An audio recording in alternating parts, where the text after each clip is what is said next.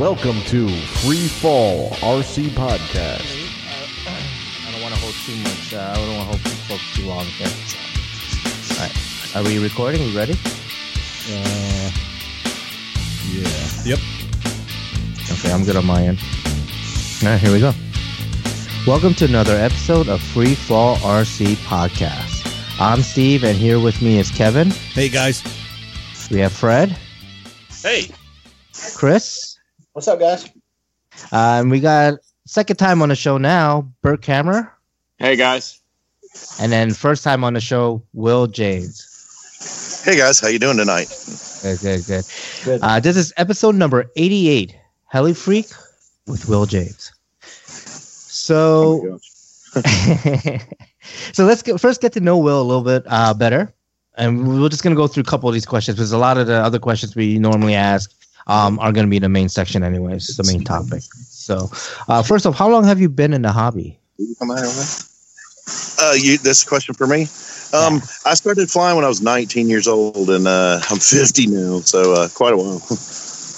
I couldn't really afford helicopters then, but I traded some airplanes that I was into. I started flying airplanes when I was 16, and uh, they even survived. I my two favorite planes, a Sweet and Low Stick, and a uh, Great Plains Big Stick, survived my first marriage. Along with one RC boat and my tools and nothing else, and uh, I traded them for my first helicopter, a Kalt Baron 30. nice. Wow. Cool. That's awesome. So, so do you still do you only fly helis, or when you when you're flying helis, do you, did you also fly planks too? I like flying planes too. I mean, I, you know, as Bert can tell you, when we had uh, heli freak events and we started out having just like weekends where we'd all meet up, and you know that was when uh, 3D foamies first came out, and you know we we flew pretty much anything that would fly, and you know once we crashed all the helis and had them in parts, we flew uh, 3D foamies and stuff. Wouldn't you say, Bert? Is that pretty accurate? Yeah, I agree. Absolutely. That was part of the fun. Yes, I can't see. Cool. That was definitely part of the fun. Just flying the foamies after hours. So if you're a helicopter pilot and you don't fly an airplane, you're not a true helicopter pilot. I hate to say it. Really? okay. Yeah, you have to. You have to at least learn how to fly 'em. You have to be proficient at it. Maybe not a great pilot. I suck at planes, but you have. but you have to. Tr- you have to fly it. Absolutely. Okay. You heard it here first. Yeah. Well, it's true. We used to say that the only people who could come to our events had to fly helis, but if you fly, fly anything else too, that's okay. You know, and that what we said, Bert? Pretty much. Nice. Yeah, I agree. I agree. nice. So, Will, what, what got you instru- interested in the hobby? I was interested in full scale aviation, but I didn't have the money to pursue it. Right on. And you know, I liked building planes. Uh, you know, from when I was a kid, I used to look at my stepbrother, who was 16 when I was basically about 10, used to have those that uh, the big catalogs and the RC magazines that had all the ads and everything. And beside the Dumas Deep V10 deal, you know, there was always some like uh, Midwest stick deal. And that was what I finally asked for for Christmas. And my grandparents gave it to me. I actually built the wing when I was flying to Houston to stay with them on a, you know, when my, my parents would ship me and my brother down to Houston with my grandparents, my mom's parents, uh, whenever they wanted to go somewhere by themselves and not be encumbered by two kids, you know. So you built the plane on the plane or as you were Yes, I did. then? Wow. No, I did. Yeah, back then your tray was actually big enough to build a 20 size wing on. You know, I don't know what happened. Now you can even, you know, they're about 11 inches wide, I think. Yeah. yeah, you So can barely fit an iPad. Wow. Well, dude. so the so the seats. nice. Well, actually, I don't know how many of you see me lately, but I've been on the Tony Whiteside diet plan and work plan, and I've lost 80 pounds since. Wow, uh, you, man. awesome, man. Good for you. Yeah. so I'm kind of looking forward to the next time I fly. I won't have to pay extra or get kicked off the flight or something, you know. yeah. yeah. Uh, funny. Stranger things have happened. Sure. Um, all right, and then the last question, um, if you don't mind, we just want to. What do you do for a living? Uh, I'm a programmer and I work in web marketing and web development, but actually, I work on a block and brick crew now. I work for Tony Whiteside and his father, Bubby Whiteside. And uh, it's pretty interesting because I, I know a lot of you guys know Tony, and uh, Tony helped save me. You know, when I was in going through a lot of personal issues and drinking way too much, and uh, got into some drugs and things like that. I'm not ashamed to say, Mhm. you know, uh, he encouraged me to do better and he led by example. He and his father, you know, I don't know how many you know, but besides being in R and D for helicopters and a pro helicopter pilot, Tony is a third generation bricklayer and a mason. And I work on his repair crew. I work, work with him pretty much every day. I worked with his dad today, but generally speaking, I work with him. And uh, he has another, I'm what they call a hod carrier. I carry, you know, I, I'm a laborer for masons and I get to pick up a trowel sometimes too. I'm learning. It's a super complicated thing. I'm basically learning a new trade. Right. Uh, right. Cool. And Nice. I'm fortunate enough where Tony works with a guy named Brandon and myself on his crew, and that's about it. We work with Tony pretty much exclusively, and he trains us, and it's a really good time, fun, tons of laughter. I mean, I dance, yell, shout, sing, you name it, while I'm working, and uh, nobody questions whether I'm saying or not. It's pretty great. I like it. awesome. So you have a lot of work in New York City, then I I hear. No, uh, 'Cause I, I'm they're, actually they're always been- dancing, shouting, yelling on the job. Yeah, but that's at women. No. I, mean, I, I used to live in Brooklyn. I worked for Benjamin Jacobson and Sons uh, on Wall Street. They got bought out by Bear Stearns before 9 11. Mhm. And uh, I uh, actually uh, left there. I've been living here in Kentucky, in Shepherdsville, Kentucky, right next door to where Tony lives, right on the Camp Hardcore facility, uh, since October of 2016. Oh wow! Oh, And I've been working That's for gotta Tony. a cool backyard. Oh, it is. Uh, you know, I always wanted a place to live where I could fly, and now I do. And I don't have a plane or a helicopter right now, but I plan to uh, fix that as soon as possible. Cool. nice. I think I think we know some people in the industry. We can help you out. Yeah, Yeah, definitely. we could definitely arrange something. All right. So, how's everyone's week been? Who wants to Good. go first. Been busy. Busy, huh? Well, let's hear from Chris. We haven't heard from you in a while since. Uh, Yeah, I've been I've been down and out for a little while. We got Yeah. um yeah, as I said a couple weeks ago, my wife um, had back surgery. Mhm. So I was planning, you know, the doctor said she's going to be in a walker for a couple months and, you know, as a cane for six months and can't do nothing. So, so we planned for the worst and she was actually up and around and walking around the first day, like no walker, Wow. no cane. Um, really? yeah, she she prepped really, really good for surgery. She, you know, really hard headed about making sure that she's going to heal this time. And anyway, so she's um doing amazing. She's like said, it's you know, so I was planning on you know having to do all the laundry and cooking and cleaning and shopping and all that crazy stuff, and ended up um I just had to do all the picking up. So she just you know can't bend over real good, you know, can't pick stuff up not to hurt anything. So Mm-hmm. but she's doing good. So I think I'm back 100% now to where I can, you know, not concentrate on everything with the family all day and I can take a break and, and do some helicopter stuff. So, um, so with that being said, I've, uh, um, did have a couple late nights working on some helicopters. You know, after everybody went to sleep, it was my kind of my wind down time. So I got the, um, the gasser finished up, the, um, blackout 700 gasser, the, um, Yep. uh, got a three or four flights on it. That thing started up first pull. Um, I did it live on the site. Fired right up, no adjustments. That thing flew amazing. Um, awesome. I haven't done a side by side yet with my Goblin gasser to compare the, you know, the feel because I haven't flown Mhm. the Goblin in a while. But it flies really good. Like I said, I didn't, I didn't even tune it. It is definitely running real rich. Um, so it's a little boggier, I think, than my th- than my 700. But this one's got a bigger motor. So Yeah. you know, once I get it tuned, I think this thing's going to be an animal. So Okay, uh, so you didn't switch out the motors, right? Because I know at one point you were thinking I was thinking about- no, I 300 kept out. 300 in this one because it is Mhm. lighter. It's Yeah, definitely yeah. a lot lighter than the Goblin. Um, I kept it really light and simple. I didn't, you know, least amount of parts I could put on it. I did, and uh, it definitely feels light. You know, I've, I've, I've been playing around with the blades on it, so I got about three different sets of blades. I keep bouncing around back and forth to get some feel, you know, feel out of it. But Mhm. uh, feels real good. It's definitely definitely light. So um, Jamie Polson was actually, you know, kind of hit me up saying, "Listen, I think I'm ready to buy it back," and I was like. You're like, damn, I just got this flight. I don't, I don't know, and I don't think I'm liking this thing. So, no, I'm going to put some more flights on it. And like I said, if he really wants it back, of course I'll let him have it. But I think it's it's going to be a fun helicopter. So I definitely, you know, I'm not going to let it go yet. But what else have I been working on? Um, built the Fireball, of course. We've done. I think we went through that already. It flies really good. Um, Mhm. going to get a mini Comet here coming up soon. So I need one of those mini Comets. that thing, they're so cool looking, man. I haven't seen it yet nice. in person, but it looks pictures. I think is so cool. So the 570 gas I took off the shelf, or the 570 Nitro, Goblin 570 Nitro, Mm-hmm. um, from gas powered helicopters. You know, did the conversion on it. Um, Yep. Got an OS 91, and you guys know that thing is like super thirsty for fuel. Yeah. So that thing, I get three minutes, you know, with pretty high head speed, but three minutes is all I can get out of it. So I've been kind of debating if I should sell it. I don't know because it's just, you know, by the time I get up in the air and start flying, I got to land. So it kind of stinks. I'm used to the big stuff. So anyway, Kerry from gas powered helicopters. Um, he must have watched a video or somewhere he called me and said he got something coming in the mail. Uh, just got it tonight. Actually, is a, a whole, he sent me a whole new frame set, um, same layout except on the back, like underneath the boom, they actually put a secondary fuel a secondary fuel tank. Mm-hmm. So it's going to have two fuel tanks now. You know, so big thank you to Kerry from Gas Powered.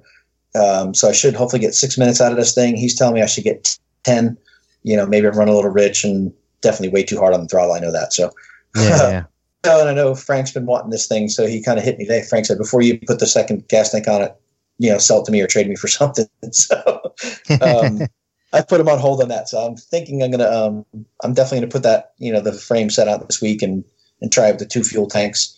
And it already is light, so it flies. You know, I'm not worried about the weight. So Right. um, and that's it, really. I'm flying the. Oh, and I converted my Nitro 650 Goblin to a um, to a 700 and I did the type T tail boom, type T canopy, and I got some type T blades on it. So I'm going to, um, I haven't tried it yet. I'm going to hopefully try it tomorrow if it doesn't rain. So So Type T canopy. Okay.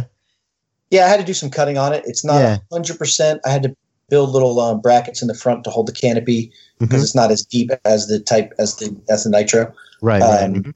but it's got a lot snugger fit. It's pretty cool. So it, um, nice. it looks real, it's, it's badass now. They got the two twins next to each other, the electric and, the, and the Yeah. Yeah. so, Yeah, I saw that um, post of yours. I thought that was awesome. it's cool, and and I didn't realize like I I do, and my I got the two nitro, or I got the so I got the two Black Thunder Ts, I got Mhm. the two Monster five seventies, one's nitro, one's electric. Yep. Um, so it's pretty, I don't know, it's just kind of worked out pretty cool. I don't know how I do Mhm. it, but and then I got the um the gasser.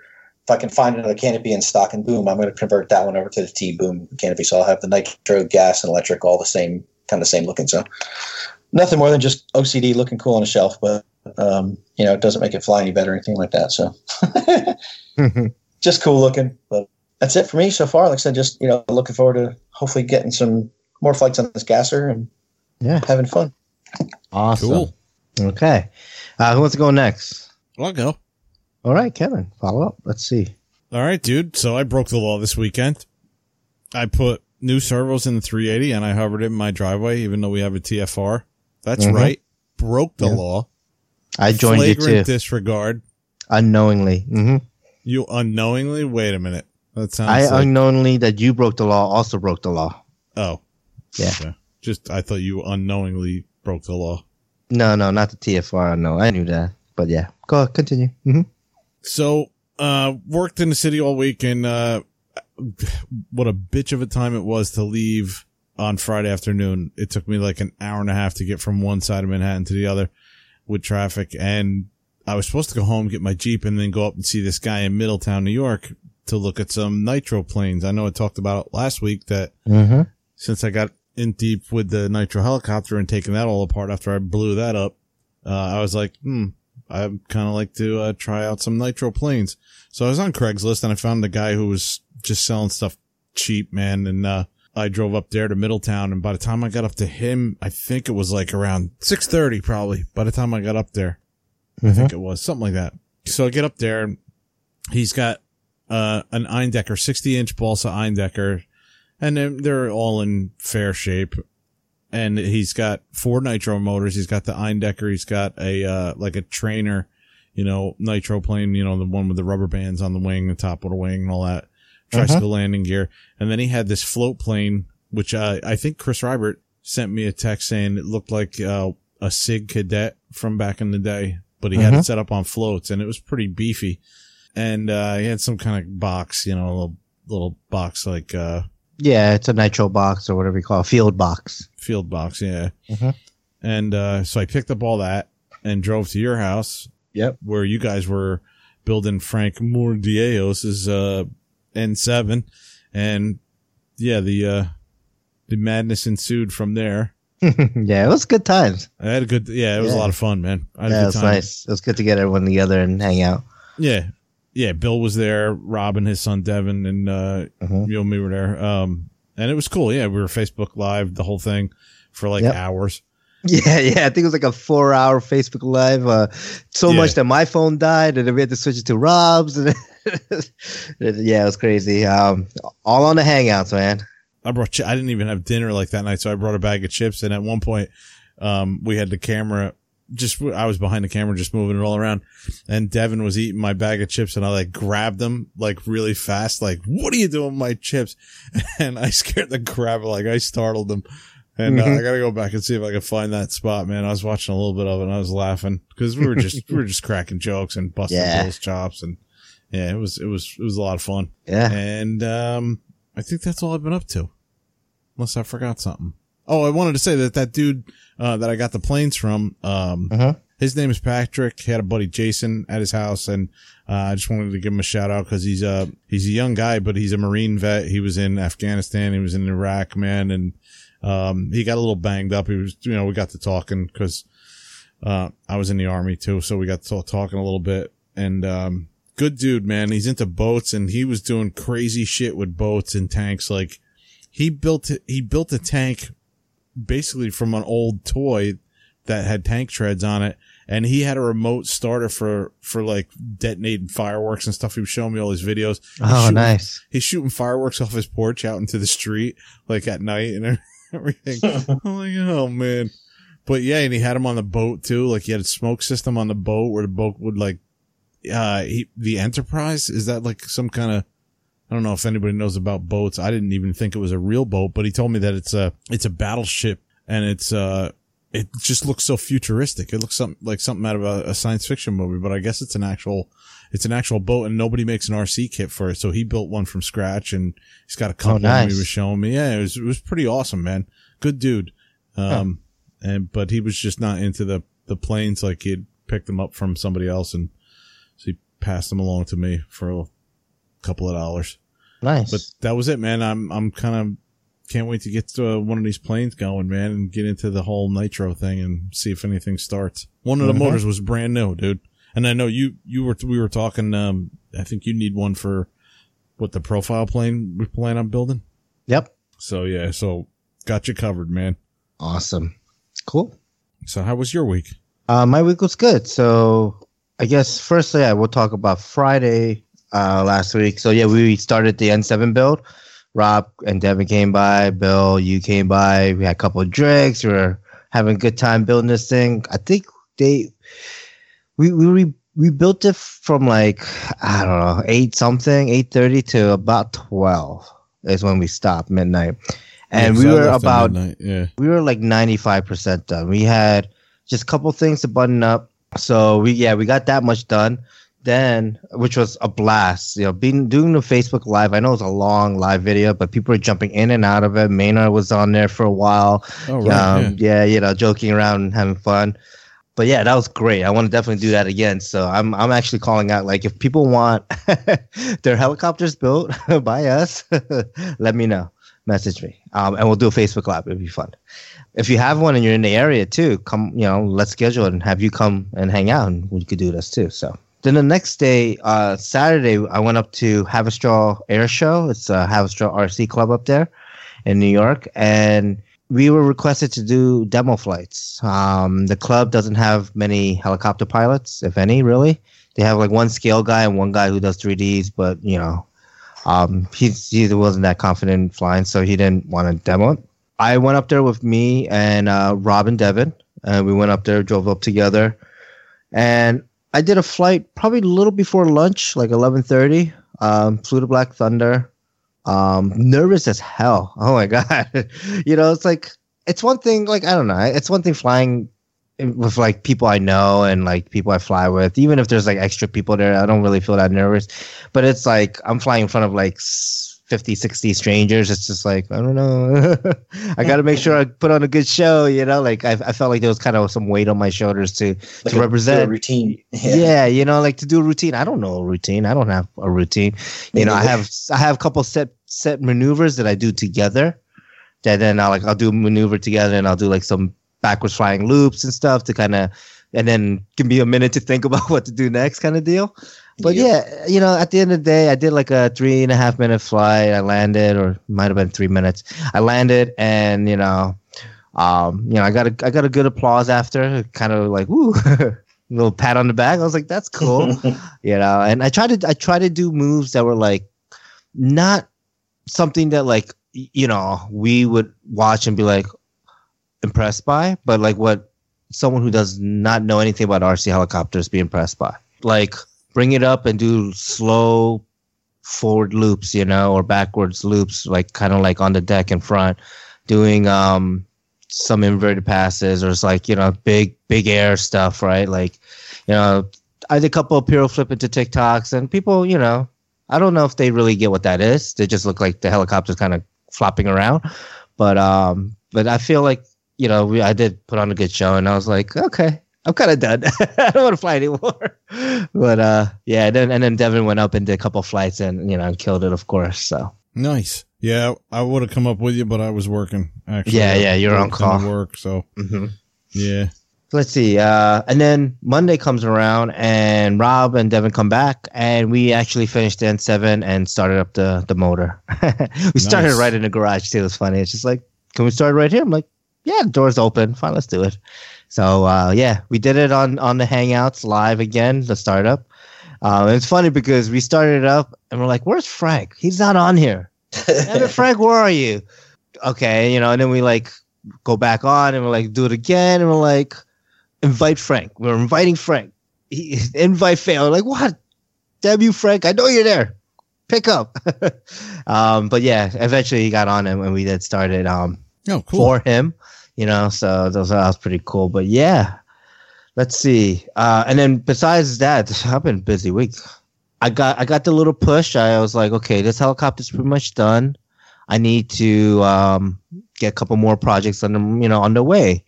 So I I depapered like two and a half, almost three sheets of foam board, and I started tracing out my glass Viggen. So my glass FT Viggen, the one I'm gonna fiberglass, um, took all the paper off, made the took the templates and made the design on the the foam board, so that way I could glass it and then start building it. I ordered 10 yards. It's like 20, 35 inch by 10 yards of the 0.73 ounce uh, fiberglass, and I think about 24 ounces of uh, resin epoxy. I'm gonna start with that, see how much, um, how long that lasts me. If I need to buy more, I'll, I'll get it. So that's on their way and actually coming tomorrow, no, Thursday and Friday, which is super quick because I ordered it this morning. Cool. Can't wait to see that go.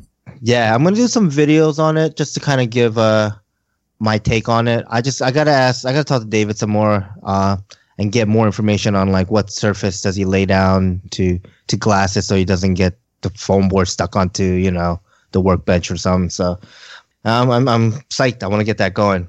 Uh, and then of course today um I went I went live three times on uh, our site. Kind of busy. I got a box in. So I did an unboxing video, and it's a box from Japan. So uh, this was a like eight hundred dollar order. Was it opium? No, no. Oh, He, he did say So those wait. drugs in the box, didn't he? I thought Huh? so. I thought you were the new OS distributor for the East Coast. I know, I- right? Comments that Kevin was getting blamed for. Yeah, yeah, Oh, I didn't see that. yeah. So the RC Japan order, and I mean, I, I might as well just get these guys to sponsor us because I mean, seriously, like the the amount of parts I've I've never been to like a shop that carried a lot of OS parts or a you know like an I don't authorized think dealer. there's anywhere even right now.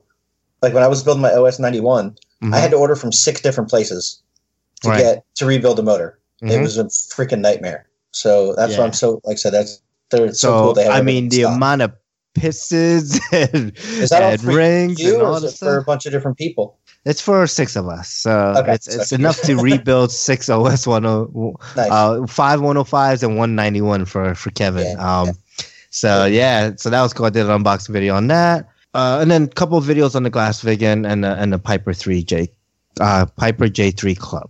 So that's my latest build. So I'm gonna be doing a simultaneous build of the Viggen and the Piper three. So two planes I'm gonna build around at the same time throughout the week. you know, as I figure as things are curing on the the Viggen, right, on the fiberglass, I can work on the cub and vice versa when I'm epoxying parts for the cub, you know. Two planes, Fred. Yeah, yeah, Fred should be happy. Yeah, I, I was tempted to comment on the fixed wing thing, but you know, Mhm. I let it ride. so yeah, yeah, that's kind of been my week. Uh, busy and and a lot of stuff in the RC, and you know, which is good. Nice. So Fred, how's your week? My week's been busy, uh, but not really much with RC. The exception to that has been uh, I've done some aerial photos or videos for a friend of mine that holds a farm festival every year. You know, kind of a Nice. Halloween sponsored uh, Mhm. type thing. And uh, his father contacted me and wanted me to see if I could help them figure out a way of drawing more people. And he wanted me to do something with drones. So I contacted a local MultiGP chapter, and they're going to host a race at the event while there's a lot of non RC people there. Sure. hmm It's kind of I'm excited, you know, because you know me, I, I'm always trying to find ways to try to promote the hobby to people that aren't already in the hobby. So this Right. is this is kind of a nice bridge for that. You know, it'd be really cool if you could take that race and get like two commentary, commentary folks, and like put all the feeds coming into a, a video uh, mixing board and like put it on a big screen. Like you know, have them talk about it, talk the race, and you know, switch between the different cameras. And I think it'd be cool if you make it like a NASCAR type of feel to it. Yeah, I, I don't know how to do that. now, what I do have planned is um, I do have a big flat screen TV and a receiver, and I can have that set up and have people come watch the screen. hmm Uh, Maybe some goggles too. You know, that yeah, they could I, I actually feel the on- immersion. on bringing my goggles, and I'm going to tell the guys if they have any extras, old ones or whatever, to bring them and let folks, you know, Take a yeah. ride. hmm have a little demo table maybe. Yeah.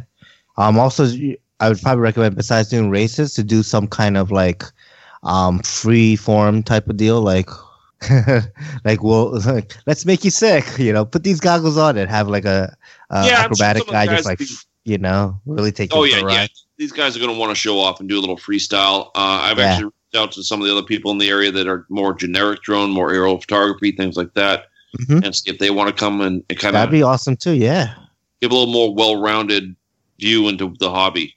Yeah. Make them like, like you know, simulated balloon rides, right? Like you, it's like. You could go up there like you know in a hot air balloon, and or you could do this on the ground, sitting down in the chair, you know, and kind of get that viewpoint. So Well, the other thing I'd like to do is maybe break out. You know, if if anyone else has them, they're welcome to do it too. But you know, my little uh, Inductrix, and uh, Mhm. you know, let people test it out themselves, see what it feels like to try to fly. Yeah, yeah. Any way to just promote their event, like you know the the fall festival, plus promote RC is it'll be great. So Oh yeah, I'm, I'm looking forward to it. Nice. My my RC week. okay. How's that motorcycle? You still riding it? The damn motorcycle. Uh, Yeah. The Well, the- the damn motorcycle. I'm still working on uh, the S90, the 1965 motorcycle is doing awesome. Put an air filter on it today. I, I've actually continued on my old crap, you know, purchasing and re- refurbishing with the uh, drill press, and I've got a uh, old early 80s era rototiller I'm working on. Should we expect to see videos of the rototiller on Facebook? Yes, Oh boy. Awesome. Clogging up my feed. that's the plan. That's like a couple of minutes I can never get back. You know that, right? I don't know what Facebook is trying to say, but it really promoted your drill press to me, anyways. I haven't seen it. I I say, saw I don't five know. times. It keeps popping up. I keep on Yeah, getting I'm not the helicopter only one. stuff. I, I don't know if because it kept getting uh, likes and, and comments or what, but yeah, it, it never it didn't it didn't get off my feed either. I was kind of getting frustrated myself. I still don't see it though. Anyways, um, all right, awesome. All right, so let's uh, let's talk about our main topic here. So, well, how how did you start Heli Freak? Like, what was the the brainchild behind that? Uh, I'm just going to be 100% honest here, guys. All right. Sure. All right. What happened was this uh, the C Spec PS came out.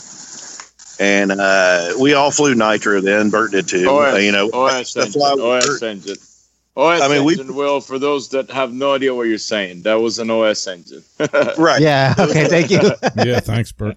Well, it had a, it had a pump, and we most people went to the Klein setup, Klein regulator setup that uh was provided to us, fortunately by a individual that was really good. Bert can talk about that, but anyway, we Bert and I, Marcus Kim, Henry Caldwell, Eric Larson, uh, Ernie. Uh, who else? A ton of us used to get together and fly together all the time, like two or three weekends a month. I mean, we we went flying every single weekend.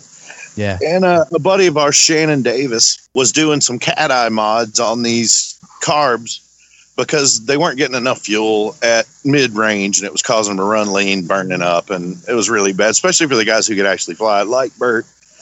And uh, I was shooting some videos of him and we put them up on RunRyder. And no, I couldn't fly. I couldn't fly back in those days. Well, well, thank you though, but I sucked then. Jesus. ah, yeah, but you didn't suck nearly as bad as I did. I'm So- so sick of hearing Bert say that. Every time he flies, he's like, "Man, we I had suck." we had diff- we had we had different de- we have different degrees of sucking. The one the the ones that was were killing it was Henry. Um, uh, what's his name? Larson was killing it. Remember, he Yeah, was Eric awesome. Larson. Yeah. Great. Anyway, sorry to interrupt. Keep going. Sorry, sorry. Uh, well, anyways, so I shot. I went and bought a professional camera. You know, where I had an IT company then, and I had some money, so I bought a pro camera, uh, and I filmed some of these cat eye mods, and with Shannon, like you know, doing the mod with the files. We threw an eye loop. Know, we did all this crazy stuff, and you know, Shannon flew miniature aircraft helicopters. I think we all did. I mean, didn't we all fly miniature at some point there, Bert? Yeah, I mean, that they was were like the, that, that was the were- leading brand back in the day, no doubt. Plus, they were great. They were U.S. made. We were trying to support the U.S. that kind of thing, and just all you know. Henry was uh, sponsored by them. Eric Shannon Davis had a deal with them. Like all you know, we all had parts, and we could keep each other flying because we all crashed a lot. I mean, a lot. You think Bert crashes a lot now? You have no idea.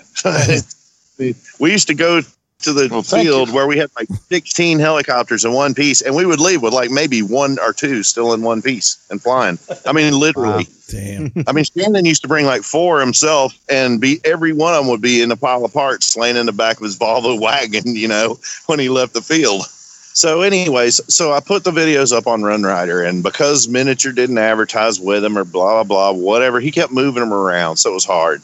And mm-hmm. Shannon calls me up one day, he goes, "What's it going to take to, you know, how, what would it take to have our own site?" Will and uh, I'd already registered Heli Freak name because RunRyder sent so many notifications that it was bad with my work email. And I just one night, you know, in some drunken stupor, probably, I registered Heli Freak. So I had some servers at a colo. So I downloaded phpBB and I set it up. And I called him back after about six hours of working on it. I said, log into helifreak.com. I mean, it's it's to your advantage when you run your own DNS servers too. It makes changeovers quick. Yeah. So I did, and you know, Bert's done a lot of web work too, and he and I, we were shooting a lot of video, and I was producing a lot of video, not great quality. I tried my best, you know, and I followed. I started following pilots like Bobby Watts and people like that, the young guys like Henry, like Bert, you know, like a lot of guys like Marcus Kim. And for a long time, you were going to events with uh, with Dan, Right. uh, with with uh, with Dan and Slagle, and you guys were doing a lot of video to a lot of events, which Yeah, is we- something that Ron Ryder never ever did. Not not back in those days. He kind of No. decided to get on the boat a little later, but uh, yeah, yeah, you guys you guys started that. He did. I'll never forget when he did. He called me up to say to talk to me about it. And besides telling me that my script file that made you be logged into Heli Freak, which is like 13 lines of uh, Perl, believe it or not, uh, and just checks for a cookie. You know, that's it, and a session ID. But anyway, uh, is how I got to be number one and stuff like that. He told me that he was buying a two hundred thousand dollar camera. You know, he's asking me how much money I'd spent, and uh, truthfully, I spent about fifty thousand dollars on video equipment between Dan. Dan, Dan can run up a bill on your credit card like you have never seen before. I mean, the guy can. He likes HD equipment. He likes Max, and I mean, you know, Yeah. and he's good at what he does. So I was like, what the hell? So I bought it, you know. I talked to my wife at the time and she was all down for it at first, you know. And uh, so we did that and we went to a lot of events and we tried to we tried to show like our brand of fun, I guess, Bert. You know, I mean you you pretty much were one of the leaders of our fun. You, know, I guess the you- hobby was kind of stiff. I mean, You, what you you, did, you did, because you you weren't just doing a, a a website and a forum. You were you were doing some kind of lifestyle within the hobby. It was all about having fun, hanging out, just having a good time. I mean, it, that's that was the main. I mean, those days are long gone. I'm not saying it's not fun anymore, but it that that was that was really a really good um, like good old time uh, with the whole concept of Heli Freak. It was just kind of bringing, just creating a community within a community, um, kind of similar to what Chris is doing today with the RC Heli Hangout. But back in those days, you know, there was no social media, so um, so what you did back in those days was was really uh, really commendable, man. I mean, it was awesome. It was really a good time, really good group of people, pure all fun, you know.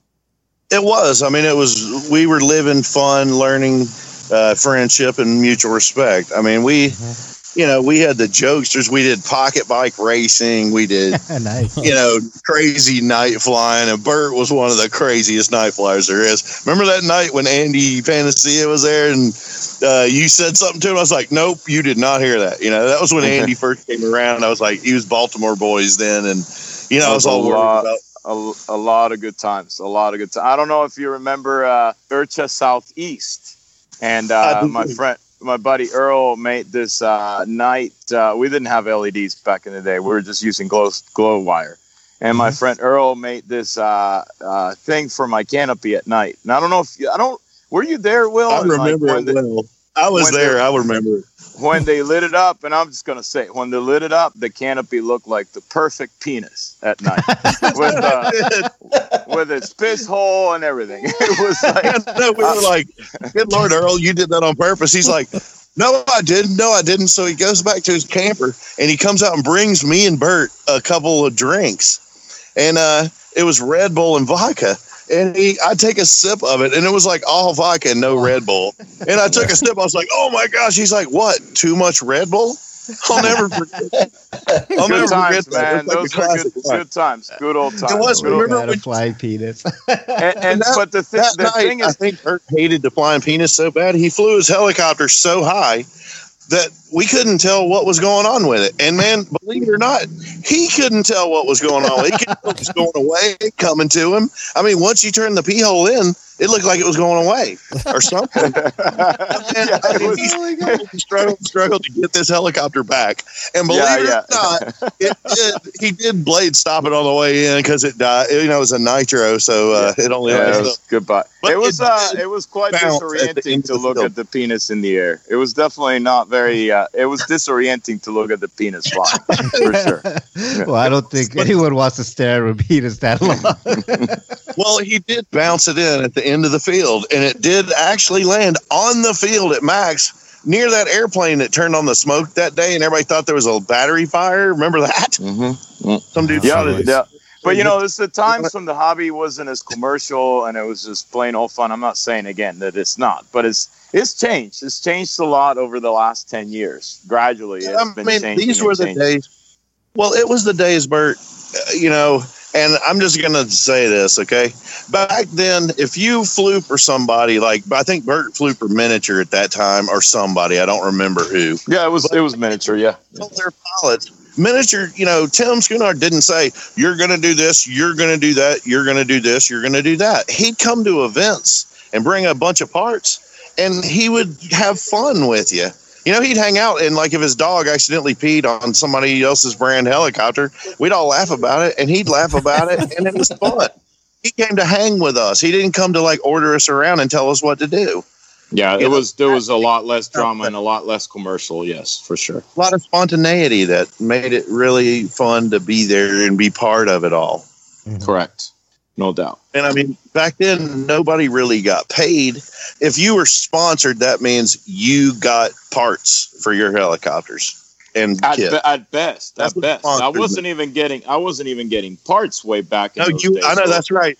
That I, I leaves was. Reps. If you Yeah. were a rep, that means you got like a discount. I think Bert got like 31% or something like that, and everybody else got like 21 or something with Tim Skinner.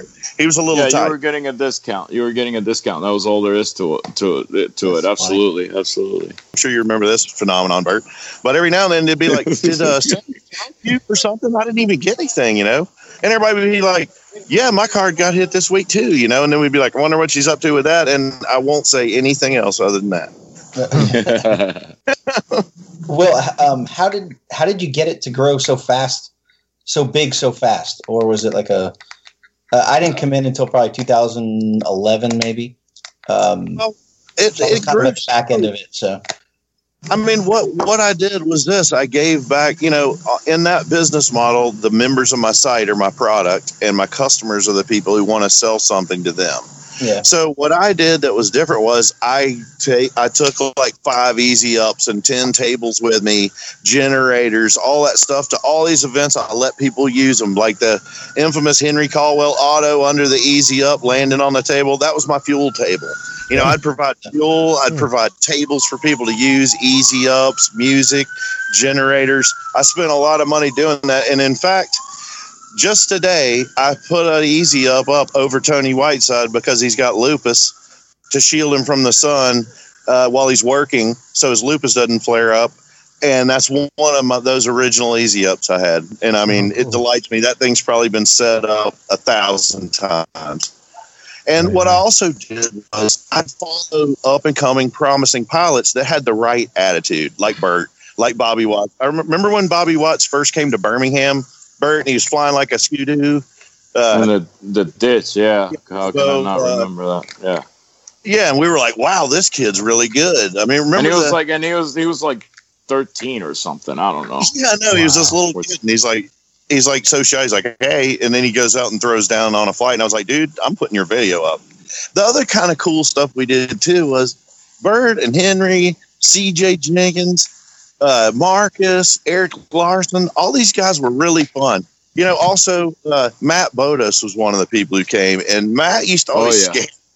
I remember he'd always fly so close to himself that I would always cut like the crashes because we were, I was filming a lot of prototype stuff, and I'd cut like the safety stuff, you know, so the safety Nazis would get on, and I'd like Okay. call up Matt, Matt, look, lo- you know, click this link right here. I just sent you a PM.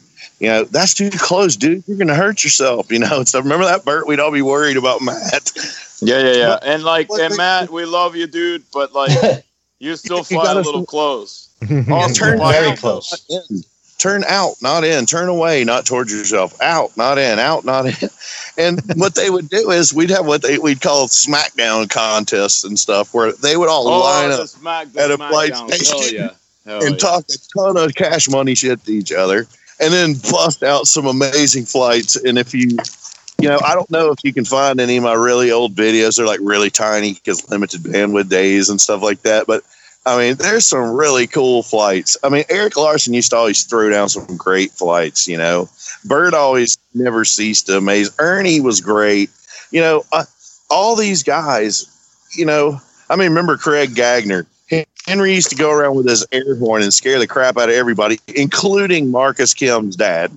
You know, he mm-hmm. loved getting Marcus Kim's dad, and he'd always say something funny like, "Yeah, those Orientals or some stuff." We're like, "It's Asians, dude," you know, unless they're Japanese or whatever, you know. And I mean, it just the whole thing was totally unscripted. It was kind of like controlled chaos, but it was so much fun. yeah, it's all in Yeah, it was. Yeah. It was. Nice. And I mean, you know, a lot of people coming into the hobby, then Wayne Ellison, Doogie Ellison, you know, the FAI guys. Uh, what was that guy's name from Virginia? Charles Rosario would always Charles come to our Rosario. event. Charles is an amazing technical flyer. You know, uh, Mike, uh, uh, what's Mike's name who passed away? You know, uh, Oh, Mike Swift. Yes, Swift, of course. yeah, Yeah. Mike Swift, Swifty, you know, was amazing. I remember the first time I ever met him, he was sitting there, no shirt, no shoes, in the barn at the Virginia event. And he's like, Who the fuck are you? And what the hell's Heli Freak or whatever? And I told him, you know, and all that. And by the end of the weekend, uh, he was stopping by my trailer, you know, for uh, some refreshments or whatever. But, uh, you know, it, no, I mean, basically, the back in those days, the biggest divide in helicopters was, you know, the FAI guys or the guys who like to fly a pattern with a helicopter compared to the 3D guys, and they hated the 3D guys. They hated them. They were like, I can do that with my helicopter too, and we were like, well. So what we started doing was like Eric Larson, like Bert, like Henry would imitate those guys flying, and Oh, then we'd all laugh about it, and then we'd be like, okay, imitate the 3D guys now. And you know what? Mike Swift tried, and Rosario tried, and stuff like that. But man, the 3D guys could imitate the FAI guys in just a regular flight pretty damn well, but the FAI guys could not imitate the 3D guys. So I think we were all happy that it kind of got some respect for the 3D guys. I guess you know. What do you think? Yeah, because because for the people that don't know, way back in the day, uh, absolutely, and this is before my time, but Will obviously was around in the hobby when this was the case. Yeah, 3D wasn't like uh, anything that people looked up. I mean, people were mesmerized to see Curtis do his first inverted hover, you know, twenty some five years ago, but people weren't really uh, like that wasn't the thing. People like Right. looked down on 3D, didn't they? Will They did. I mean, They were scared. yeah, yeah. they said it was scary. I mean, even Curtis, the the if Curtis couldn't have flown killer FAI like he could, he would have been shunned too, like all the up and coming 3D guys. You know, because it's hard to fault Curtis. You know, if you can't do a clover, you ain't shit. You know, and nobody can do a good clover but Curtis. So you know, uh, so you know when Bert and all these guys came up, they had a lot of you know, they go, we go fly at airplane clubs and they throw us out. We actually got thrown out of Black Sheep Club at one point because Will James brought these crazy 3D Dangers guys in there. And it took Wayne Ellison and some of the guys there at Black Sheep that, and Charles Anderson, I mean, Charles uh, Davenport, who owns the field, still does, uh, to help keep us in there. And yeah, and then it ended up being one of the best, most fun events in the southeast. Really, the Black Sheep Yeah. event. Yeah, it was definitely fun. Yeah. So do you think that was the biggest help to push Heli Freak to make it where it where it I'm going to say was not is just because we all kind of think agree on it that it's not the same. Um, Yeah, I had do you think it's, it was a lot of the pilots and the and the fun flies together? I think in the beginning, and you know what I was getting to about Mark, you know, we shot a lot of video and we shared fun, and branding cool and fun is how you win in any marketing battle. Yeah, you know, Absolutely. that worked. The thing is, though, our group, everybody thought it was such a clique and stuff, and that they were intimidated by us. You know, when Bert and people like that started getting really good and professional, you know, and started gaining a lot of notoriety as pro pilots, they were like, well, these, you know, they'd come and not want to talk to us or not even show up and then talk online about how Bert snubbed me, you know, or whatever. And I can tell you firsthand, that was really never the case. You know, all of our group was totally approachable. You know, I mean, I, you know, I had a, a pretty bad relationship at home, you know, I'll be honest about. And, you know, I started drinking really, really heavily around 2007, eight, something like that. So I kind of checked out of that. You know, I worked a lot of days and I tried to give back to the people. That's what I did differently than other people is I gave back, you know. I tried to share the experience with people by giving things away, by uh, you know, holding events, by doing things that the other guys didn't do. I remember Yeah. when Mark Wright called me and told me he was buying like two hundred fifty thousand dollar camera. I told him, I said, dude, mu- you shooting videos is not going to make you any money. I can promise you. I've already been there and done that. I mean, you can spend a million dollars for a camera; it's still not going to make you any money. Yeah. And uh, I'd say he'd probably agree with me now. You know, I'd like to talk to him. The other thing is, people always thought Mark and I hated each other. We really didn't. You know, I think we had a pretty good relationship going. Uh, I think we both. I had super bad alcohol problem. I think he had some issues himself. But the bottom line's this: you know, RunRyder helped tremendously to grow this hobby. All right, and I kind of did something. I did like 180 degrees different than he did, and that's what our group did. So we helped build the hobby. What made get put Heli Freak in critical mass was the day that I saw Finless Bob videos. He started out rebuilding micro servos for like 3D foamies or something. And I approached him. I said, "Listen, Bob, I want to host your videos here and all that." He's like, "No, no, I already have a deal worked out with Mark Ryder. You know, I'm going to do that." And eventually, Mark, I don't did something to uh, alienate Finless Bob, and Finless got in touch with me and said, "Hey, man, let's talk." And so he called me up, and I agreed that day to host all his videos as long as they're relevant for you know as long as they're relevant, and they're Yeah. still on. And Finless Bob videos, you know, the guy cranked out like eighteen hundred videos. Yeah, he has a lot. No lie. I mean, I did pay for a lot of his equipment. I did get the equipment for him to do because Finless only makes like 135,000 or more a year, you know, and he can't afford to buy helicopter stuff. Oh, jeez. He can afford to buy motorcycle stuff though, but that's you know beside the point. so anyway, I got him all this stuff, and I sent him pro video equipment, and he is he and the people I associated with in the business, like Bert, uh, like the big, like Bobby Watts, like you know Finless, like uh, Tony Whiteside, like all the guys that flew for a lot of people and helped all these companies with developing better crown gears, developing better drivetrains. Matt Bodus is one too. My relationships with those guys really helped me along. Thanks, Bert. By the way, you know. No, dude. And, uh, no, I I've hope- been doing no. nothing. You did it all to yourself. Really? Uh, not You, uh, really. No, the, the people are what did it for me. You know, people liked me and they believed in what I was doing, just like you guys. Like when we'd have Heli Freak events, who are the guys putting the killer prizes on the table? And uh, you know, people who say they don't go to event for prizes, they're probably telling the truth. But I tell you what, man, you got a table full of awesome kick-ass stuff. People are going to come there and buy a raffle ticket and try to participate in that. It's always fun to win stuff. You know, it is. Absolutely. It's always the I talking mean, afterwards. Is what was in the raffle, you know? Yeah, I mean, and Bert is somebody who'd always send us tons of cool stuff. You know, uh, Brian James, Ron Lund. You know, uh, we were. Uh, you know, I was really blessed in that respect. I was. Yeah. Uh, but you know, we would kind of us guys from back then kind of stuck together and tried to help each other get through the thing. I know we've had our ins and outs at times, but if it wouldn't have been for that, Bert, I mean, it'd be hard to get to like you are now as a manufacturer. You know, I mean, it takes every piece of the puzzle, everybody that you can team up with to get from point A to point B. You know, uh, Well, like uh, said, I uh, think it's everybody helps each other and it, everybody climbs the mountain together. I mean, it kind of seems like you know one couldn't have done it without the other. It seems like you know. Yeah, Well- I couldn't. I couldn't agree with them more. Like it does take a team effort, and and it and that's the beauty of this industry. This industry is somewhat so different than any, every other industry in the sense that um, there's not a whole lot of. Uh,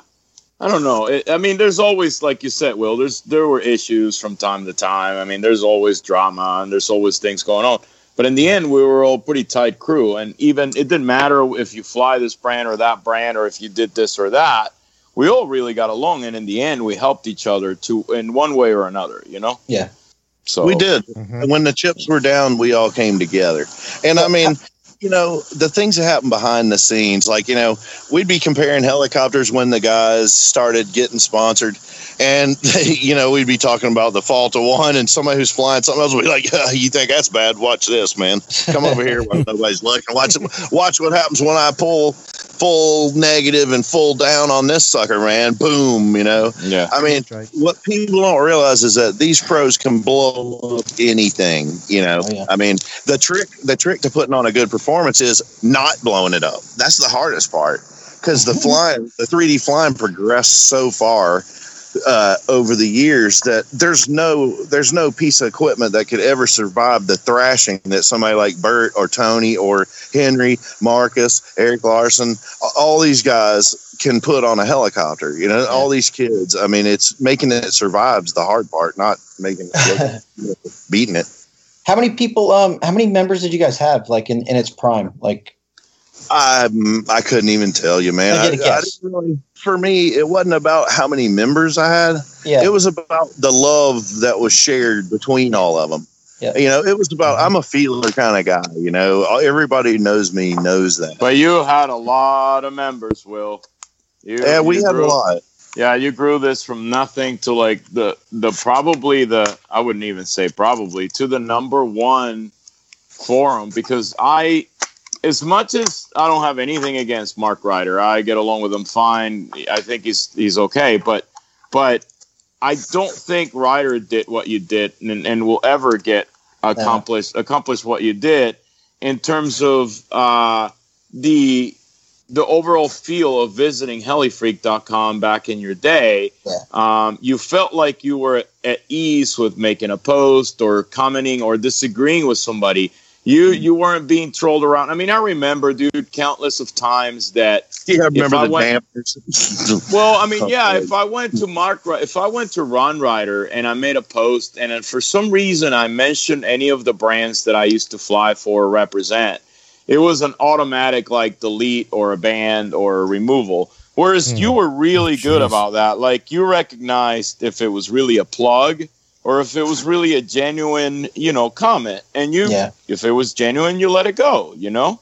I didn't really Um, delete anything. You know, that's uh, deleting is worse than IT. It's And- better not and- to delete. You know, And I do. it definitely- and I. I'm it sorry. definitely, like Bert said, it had, like I said, I remember getting into it, like I said, you know, fast forwarding to the, you know, near the end of your part of it was, um, like you said, I was on both sites. The Heli Freak seemed a lot more comfortable to be a part of. And like I said, I don't know why it just, I always leaned toward going to Heli Freak. Like I said, the answers were better. The, and it was probably the same people bouncing back and forth. Um, it was a lot. and Will and Will makes a very valid point. He he didn't he never ever deleted anything because I I think and I don't remember the instance and I might be way off on this, but I think I do recall asking you Will uh, to delete something or remove something or whatever, and you're like, no no no, I'll never do that. Like you were really adamant about no matter what it was, no matter whether you knew it was incorrect, even you held you withheld your personal feelings and opinions when it came to which was was commendable. I mean, that's that's Yeah, really absolutely. that's a really good and honest thing to do, you know. So So I, said I can Mhm. fast forward to today or, you know, a year ago. I haven't been on Heli Freak in a while, but um, it's definitely changed. I mean, we can talk about that in a couple minutes. But like you said, what you were saying is they don't delete, you know, you guys didn't delete, you kept it real. It, it- you know, this is No. what it is. And we um, tried. We tried. yeah. I mean, it was hard because as the hobby progressed, we had uh, uh, pressures more and more. The pressure got greater and greater to cover things up or to Yeah. lean, you know, make things uh, look like they weren't. And it, it's always a constant struggle. You know, I saw, you know, with with my site, I could do whatever I wanted. But like all my friends, like Bert, for instance, I mean, the pressures that these guys have on them is really unfair. And for for what they were getting out of the hobby, Bert, you had to love what you do, and you still have to to put up with that shit. Because I No, mean, I some of it was just so preposterous that we'd we'd close the door of my camper or one of our campers, and we'd imitate people and make fun of them and just be like, "Can you believe? I mean, would this fly anywhere else on the planet? Would this actually even?" Be able to take place without you know uh, the walls and roof melting on top Yeah. of this you know because it's so so against everything that that's that truth logic you know common sense yeah. uh decency all that i mean i mean this hobby can be a dirty dirty dirty It- business it, and the it pressure still happens. It's, now it's just happening on Facebook. That's all. It's it's Yeah, not, I as, mean, pressure on these bad, guys but it still does happen. I mean, it's it's a lot of pressure. I admire Bert, somebody who's been in it a long time, just like Matt Bodus. But you know, I think Bodus is more guarded than Bert is. Certainly, you know, you guys know how Matt is, you know, and all that. And uh, I mean, it's just a defense mechanism that he's built up. You know, I I admire people like Bert who have been able to look at all that stuff and be like, nah, nah, nah, I'm just not going there. I'm just gonna do me and be me. And Yep. It's tough, you know. It's tough. I mean, it washed Tony out, you know. Uh, but Tony still loves Hellies, but man, you know, all the Uh, establishment. well, you know, I know Wow. Tony. Tony had it really rough with, as you would call, or we would call it, the establishment. And I Yeah. had my uh, my taste of it uh, for, uh, I'd say for a change, because it's been a while that things have been running smoothly. But I had my own taste of it not long ago, right after IRCHA. So eh, you know, uh, some people might know what I'm talking about, others don't. It's not a big deal. But yeah, man, it's. I agree with you. It goes against. It's tough. It's tough. You got to tough it out. You know, it's too much love for the hobby because, you know, even if you do it as a business, Will, you know for a fact, having done this as a business, there's not really hardly any money to be made. I mean, please, you know, it, Yeah. it's Guys, it's all I'm very it's all sorry, about but, uh, loving it. My Huh? gir- I, I'm I'm out at Cheddar's and I've missed the whole meal and all that. And my girlfriend just came out and she was kind of like, "Will, uh, uh, I'd love to join you guys again." And I appreciate. I love talking to you again, Bert. It's been way too long. I'll try to give you a jingle here before long. I'd love. I appreciate you guys having me. Yeah. And uh, I, next time I'll try not to do this. Uh, you know, it's it's been a really trying day today. I have to go Yeah, in no for worries, some no surgery worries. on Monday Yeah. put under up, and it's going to be tough. But uh, anyways, thank y'all very much, and uh, Oh, thank you. Yeah, thank you for coming on. I, I, I'd love to, to chat with you guys anytime. Yeah, I'll reach out to you and we'll let's uh, let's do this again. Yeah, we'll set it up. right, thank you. I'm sorry to have to cut things short. Nah, no That's right. problem. Will Quite all right. so many good stories. I love it. Sharing Um, stories, the yeah, old I mean- days. I could just be a fly on the wall and have you guys just do the whole show for two hours. Um, I'm good with that. Man, I thought I think that brought up a lot of memories on him because he was like remembering a lot of stuff I totally had even forgotten. Like, no offense, Right. but We could do the top ten with Bert. yeah, let's do a Unless top ten Bert with wants Bert. to talk about something else. I, I'm I'm still here too. Fred's still Okay. here. You already did your top ten, Fred. Maybe we'll have Chris do it too, because he didn't do his top ten.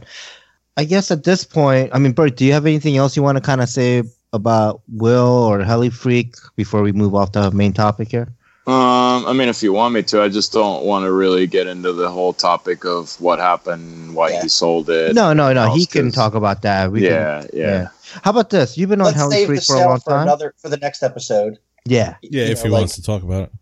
How about Yes. like a good? What's the best? Um, yeah. Give us the best Heli Freak story or best yeah, memory yeah, off of best Heli Freak. yeah.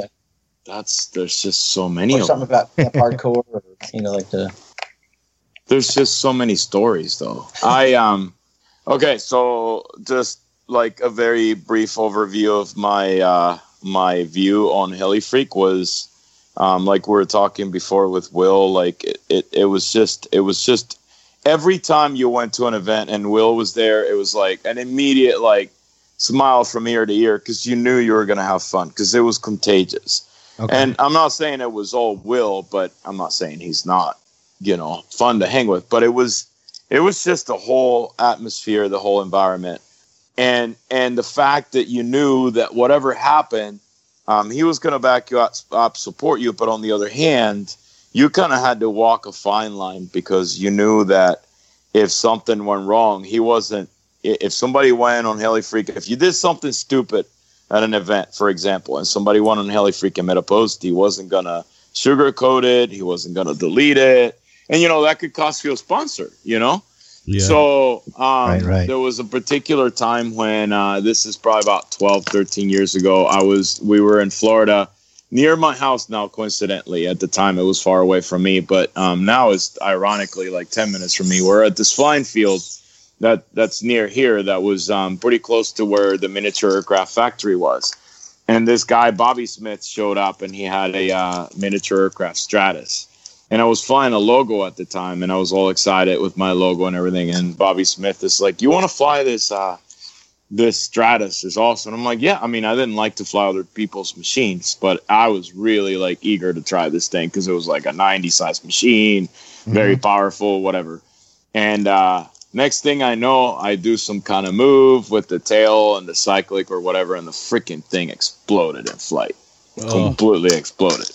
And Will was videoing it, I think. And then, um, nice. but at the end, Will was kind enough to not post the video or something. But then this guy Bobby Smith went on uh, on uh, on Heli Freak and RunRyder and made a post about me exploding his machine and all this and that, and kind of blamed it on me.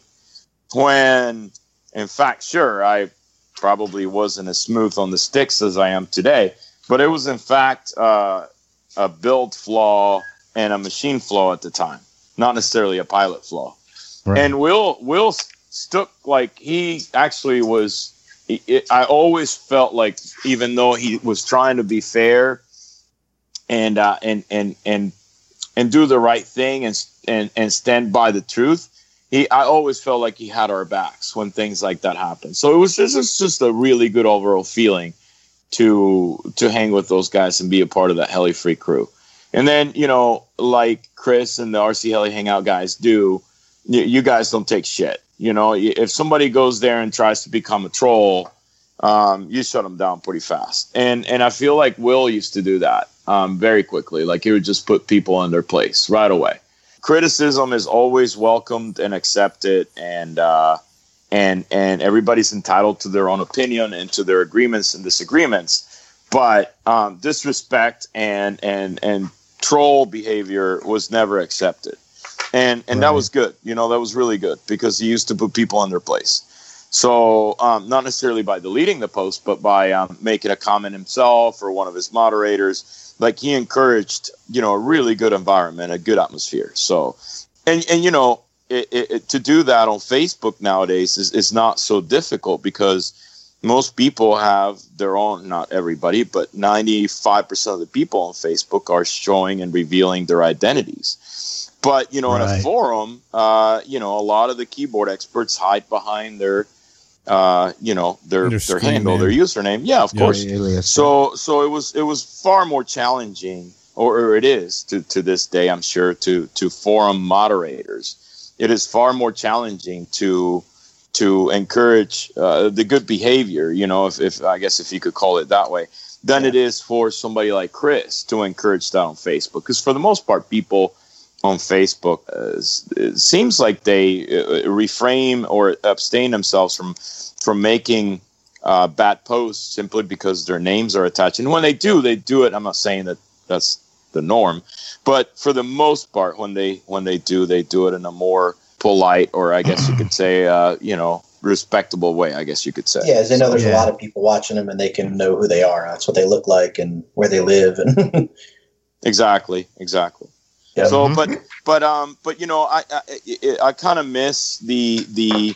The, the the to a degree I do miss the heli freak of back in the day because it was really a nice um, centralized place for information where everybody got together and hung out and and and and not not to not to say anything negative about Facebook because I think what you've done, uh, Chris, is is really good. You have a and I- and I've said it before, and it sounds like I'm sucking up to you, but it I really honestly Wow. believe that. yeah, because I've commended him, I've, I've given him compliments because I think it's a really cool idea. It's a really good deal what he's got going. great. Mhm. But but on the other hand, unfortunately, Facebook doesn't have the same.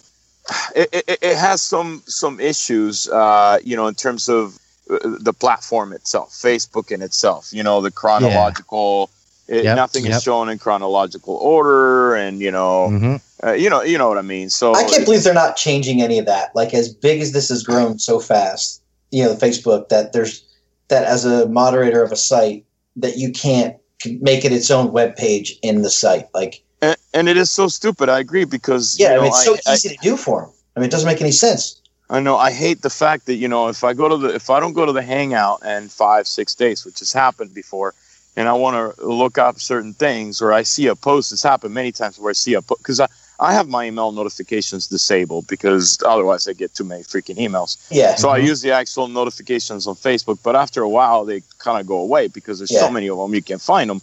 Right. So I've it's Mhm. happened where I've seen a post just browsing through stuff, and I'm like, oh, I want to go back and read that or like that, and I just got sidetracked. And then two days went by, and I'm like, holy crap, where the hell did it go? you Yeah, and it. as, yeah, it's buried like 150 posts down. You know, I actually had that problem today when I, Yeah. I put up a post on the site the other day about, hey, anybody want to ask Will James something? So at five o'clock today, I get home from work and I'm looking and I said, all right, I'll just go back and read through it and literally just ask him off the th- site or off the you know off the group, and I can't find it. I even type my name in, I type Yep. keywords in, I can't find the post. It's, they need to make some- it like they need to make a save for later button. You know, so you can like That's true, save it yeah. and go to a queue later and look Yeah, at all I the posts that you saved. But it's just they could do it so much easier. Like I said, if you, I would even pay it like a website. You know, pay for my RC Heli Hangout webpage inside Facebook, and then I can build it and design it. And you know, I don't know why Mhm. they don't do that. Maybe they're d- going to do it, but if they're listening, please do it. I got some friends at Facebook. I should reach out to them and see if they can put that in as a feature request. yeah, give uh, what's his name again? The guy that owns it. Um, give him a call and see what Zuckerberg? yeah, give Zuckerberg a call for us and say, man, the Hangout needs a better layout. yeah. but I mean, back in the day, wasn't uh, wasn't Facebook um, uh, showing chronological order when it first started? I think it was, wasn't it? I- They changed it about a year, two years ago. They changed it. They did a major change, and I'm pretty sure it wasn't chrono. Like if it um if you posted, it went to the top, and then if someone else, it kept the highest amount of posts replies back, and like now the they most changed it. recent reply. Yeah, I don't even know what it is now. It's some kind of algorithm they came up with to bring them up to the top. Because I get some on the site that are three months old, and I'm like, oh, cool, look what just happened. I'm like, man, that's, and it says nine minutes ago, but someone else posted on it, you know, two days ago. I'm like, well, this is crazy. Right, right. It makes no sense, and it seems to keep changing. It, it's almost like the Google, you know, the Google algorithm that those Google guys use for their search terms and things like Mhm. that. It's almost like that. I bet you money it keeps changing and changing and changing. I bet Yeah. you it's some type of like an SEO platform where they're just constantly modifying it and trying to make it better, if not worse. So It's artificial intelligence. yeah, I'm the robots you. are taking over. They are. When they figure out that man wants to shut you all them off, they're going to be coming at you. Yeah. And and I'm telling you, we're going to be uh taking our, ourselves to court and suing the shit out of Microsoft for pushing freaking Windows 10 on my computer, my lowly Um, computer. Sorry, didn't mean to sidetrack. so there's there's Bert, there's still I mean you know a lot more there's there's so much stuff that we can talk get to Will with again do like a you know part two part three kind of thing down the road Yeah. um, you know I mean we could do a little recap quick. You know he has since sold the site of course to RC Groups correct? He- you know and it's definitely had a big change and I don't know if it's maybe Bert might know better. He's been around the long you know a lot longer than we all have but I don't know if it's a forum thing like all the forums are done or and of course we're trying to bring it back just to see if it's going to work but you know or if it's just a like i said is it a rc heli thing dying or is it a forum thing dying or you know like is it after he sold it is that what changed something or you know what do you think on that one bert I think that in general, um, the hobby obviously is slower than it's been. yeah Um, so that's not a contributing factor. But I honestly, and I, I don't want to say absolutely anything negative about the RC Group's people, yeah um, because obviously they've created an incredible successful site with RCGroups.com itself. Yeah But with all that being said, I think that there's something particularly unique about uh, running a website or operating or, or having a website, whether it is, you know, uh, a group on Facebook like you do, Chris, or whether it is uh, Heli Freak or RunRyder. Having that being owned and operated by a true helicopter enthusiast makes a, a huge difference.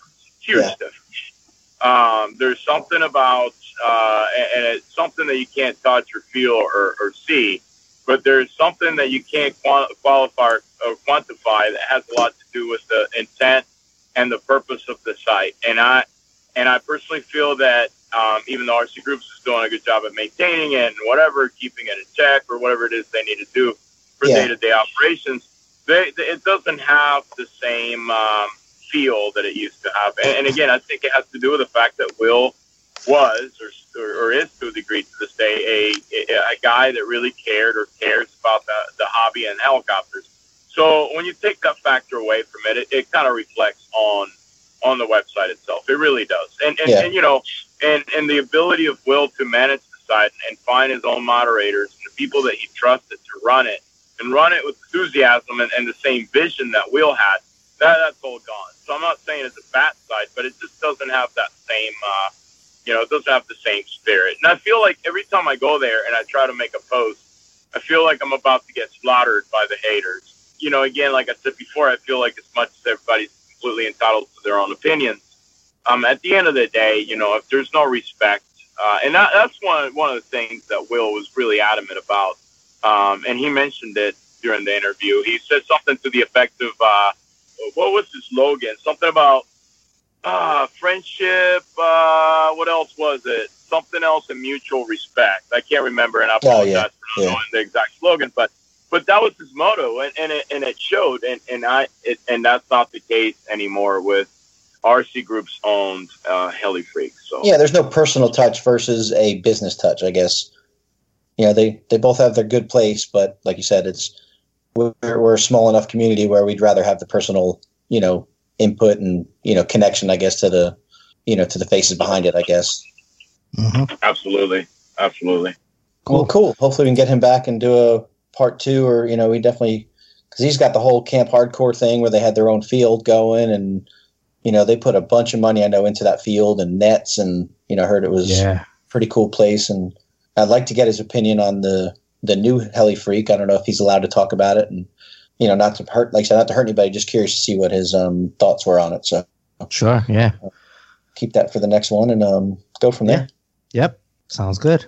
So yeah, we'll definitely get him back on the show. I I, I really enjoyed Will and Bert's banter back and forth about all the memories coming back. That that's that's just awesome. So Yeah. Yeah. um, all right, let's move on to our top ten section now. Chris, since you weren't here when we first started this, or yeah, and and Bert, you haven't done this yet. We're gonna kind of go through these top ten questions and have you guys just kind of answer it on the spot. So um, There's no right or wrong answer. there's no right or wrong, but you better say no. no, there's no right or wrong at all. yeah, Exactly. you might get the buzzer, but it doesn't mean you're wrong. But no, no. Um, yeah, Actually, so there is a wrong through this. answer when you say uh, I'm both of them. Yeah, yeah. uh, all right, so let's go. Uh, the first question: pinch or thumb? Uh, I'm definitely a thumb. Thumb. and I can I can actually uh, um, answer Bert's. 'cause I know he's a thumber because at Spring Fling, I think I don't know if it was your first or second flight or something like that. And he said, "Yeah, it sucked. I was a little nervous, or however he said it." And he showed me his thumb, and he was bleeding from Oh, the jeez. from the V bar. Has he got the you know, the really the new pointy? Oh yeah, the um, really thumb spiky knobs. ones. Yeah. hmm He literally Yeah. had eight little blood Oh, pouring no. down his thumb. really? If my if my thumbs don't bleed after a hard flight, it means I'm not flying hard enough. No doubt. Okay. Wow. wow. I know I know people that thumb that uh, where their thumbs actually slipped off or slip constantly um, in and out of the stick. Like um, a, a friend of mine used to do incredible piro flips, and he was doing these piro flips low to the ground. His name was Greg Martin, and uh, he quit the hobby a few years ago. But anyway, he um he would do these spiral flips and he was a thumber and his thumb was kind of moving like the stick was kind of like walking up like you know like back and forth on his Mhm. thumb and i'm like i can't do that i can't do that if i'm thumbing uh, that thumb has to be an extension of the stick and i have to feel the last freaking millimeter of stick travel so the only way to do that is to get a really good grip on that stick and um, that means that eventually the thumb's going to bleed, and that's all good. So, thumb. Yeah, I couldn't believe that. I've told people that. I've told like ten people that, and they're like, "No way!" I said, "I'm telling you, man, he was pouring blood down his thumb." Wow. All right. Uh, number two, nitro or electric? Oh shit. Um, Both, um, both. Ah, wrong. No, you can't say both. Or gasser? or gas, right? I'm I'm all Yeah, yeah. three. I mean, I'm Fuel or I literally or every time I fly my 650 Nitro, I say, "Damn, that's my favorite helicopter. I'm going to sell everything else." And then I'll take my gasser out and I'll be like, you know what? I'm just going to sell everything else because the gasser's so much fun. And then I'll take out my Logo 700 and it's like, wow, this thing flies smooth. I'm going to sell everything else. So I'm I'm 100% all three. I don't have, you know, I like I love the feel of Nitro a little bit better, but I do definitely fly all three. Fly all three. If you would have asked me, if you would have asked me that question eight years ago, obviously I would have said nitro. If you asked me that Mhm. question today, I'm totally with Chris on that one. I um I prefer electric just for the convenience, much easier. Just go out there, plug it in, and fly. But there's something really cool about the feel of the nitro that is irreplaceable. So I just hate the maintenance. I hate hate changing bearings. I hate changing rings. I hate to go to the field and then oh, glow plug is dead. Shit. Yeah, it doesn't start. one that was made. Yeah, I forgot to bring glow plug. So I kind of hate all the stuff that goes around that. But Mhm. there's something really cool about the sound and the feel of the nitro, no doubt. So I'm really torn. I can't answer it. We fail. I fail. No. All right, number three, 550 or 700 size? 700. Yeah. I think 550, believe it or not. I don't know why I say that. I own them all, but I tend to grab my smaller ones to just go everyday flying. So, and I think that's just because of pucker factor of crashing. And why would you pick 550? I'm just curious. Like, why 550 Well, well- and 700 instead of like, why not? I don't know, 500 think- or Why not 553 or 703? why not? Yeah, why not 383 or 700? no, I think um, I think Rybert put this in here to basically signify, um, which is going to come up to another question, but basically like a 6S type of setup or a 12S type of setup, Yeah. like big power or small power, you know? Oh, I got you. I got you. Yeah, I mean, it doesn't have to be 550. It could be any smaller helicopter, you know, from say a micro to a, a mid size. But you know, it's a, is it Like small or you go 650 or like 700 kind of guy. right? Uh, okay, uh, this was interesting. Fly bar or fly barless? Five Uh, bar less. What's the first one? I don't even know what that is. I know. I know. What is a fly? Click What up is a the first fly one. bar anymore? that was the first four bladed head, I thought. yeah. Yeah. I only owned one. I had a T Rex 600 when I first. That was my first real helicopter, I'd say, and um, it actually flew really good. And then I just converted over once I realized that yeah, you could. So Yeah. Isn't that where you get drinks at the airport? The fly bar? oh, boom, boom. Fly bar. By the way, Kevin, I looked at that Ketel One bottle. You didn't really drink much that Dude, I had the company van. What do you want me to get hammered? Hi. Yeah. no, not at all. Uh, Okay. Let's you don't want me getting all liquor beaten when Bill's around because I'm going to wind up dragging him out into the street or something. That's what I wanted. I know, I know. You're pushing my buttons. No. Okay. So uh, let's My see name's not Jeff, dude. here. you had to bring him up. oh my god. Okay. Anyways, number five, scale or 3D. Yeah, definitely. No brainer. Yeah. No brainer. Okay. Uh, number six, strap or strapless. I switched to strapless lately. Wow. Uh, did you switch to point the radio down like the these kids these days? No, no, I can't do that because I, I use my thumbs. I can't, I don't pinch, so that's a hard one. But Mhm. no, no strap, no strap. I used to use the strap. I don't use it anymore. Done. Strapless. Easy. Okay. What about you, Chris? I definitely have to have a strap. I have no idea why, but I, I fly so much different without a strap. But I don't rest my I don't rest the radio on the strap though. That makes any sense. I don't know why. Like if It's a mental candy cup, dude. Get rid of Yeah. it. I had it too. I had it Really? too. I got rid of it. Yeah.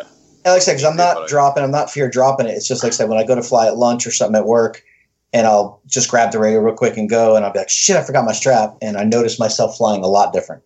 Um, I don't Actually, keep why. the strap. You can wear a BK Servo strap. No problem. Well. Go. Good advertising.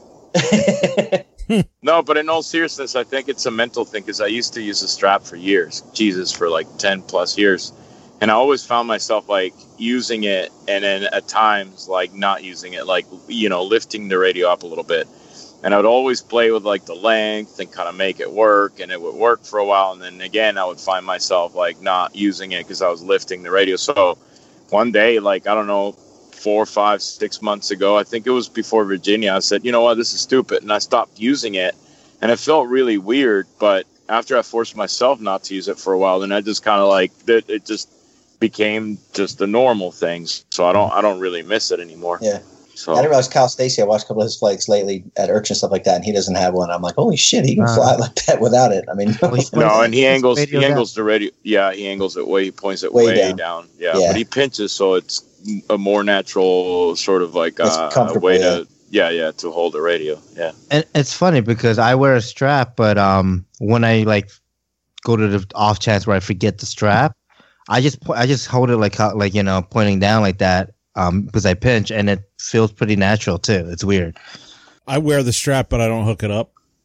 So I, I'm really weird. Nice. actually, no, Nice. you really can't if you're trying to fly with the V bar, the V control. The strap's a total pain in the ass. it's my only Why? V bar V bar because it blocks the screen. Yeah, Like if you're looking Oh, at a timer or doing something, I'm always catching myself leaning my radio crooked as I'm flying yeah, yeah. It does. either see something or you know to the the spectrum but- too. It's just Jeti's really Yeah. the only one that doesn't do that, right? Puts the screens on top. So, all right. Uh, number seven, coreless or brushless servos. Coreless. Uh, whatever Bert gives me a good deal on. coreless. Yeah, Yeah, cool. I, to me, I have I, them all. I mean, I don't think I'm good enough to notice a difference or anything like that. I just, I can't tell. Yeah. I know my wife can definitely attest to that one because she hates the little when I'm setting them up every night and working on them. That the screeching noise from the from The buzz, the constant buzz from the coreless. the buzz from yeah. She, but the logo. I think got- you. I think you would notice a difference in speed, no doubt. I can almost Okay. bet your money you would. Yeah. Maybe I don't know. We'll see. But my logo, she doesn't mind when I work on the logo because that thing's like quiet. Mhm. All right. Let's see. Fuselage style or pod and boom? That's a tough one. Is is a goblin considered a fuselage? No. Yep. Yep. Full Yeah, full all- canopy. You know, tail and Well- boom. I mean, uh, canopy and But boom. that's technically not really a fuselage, is it?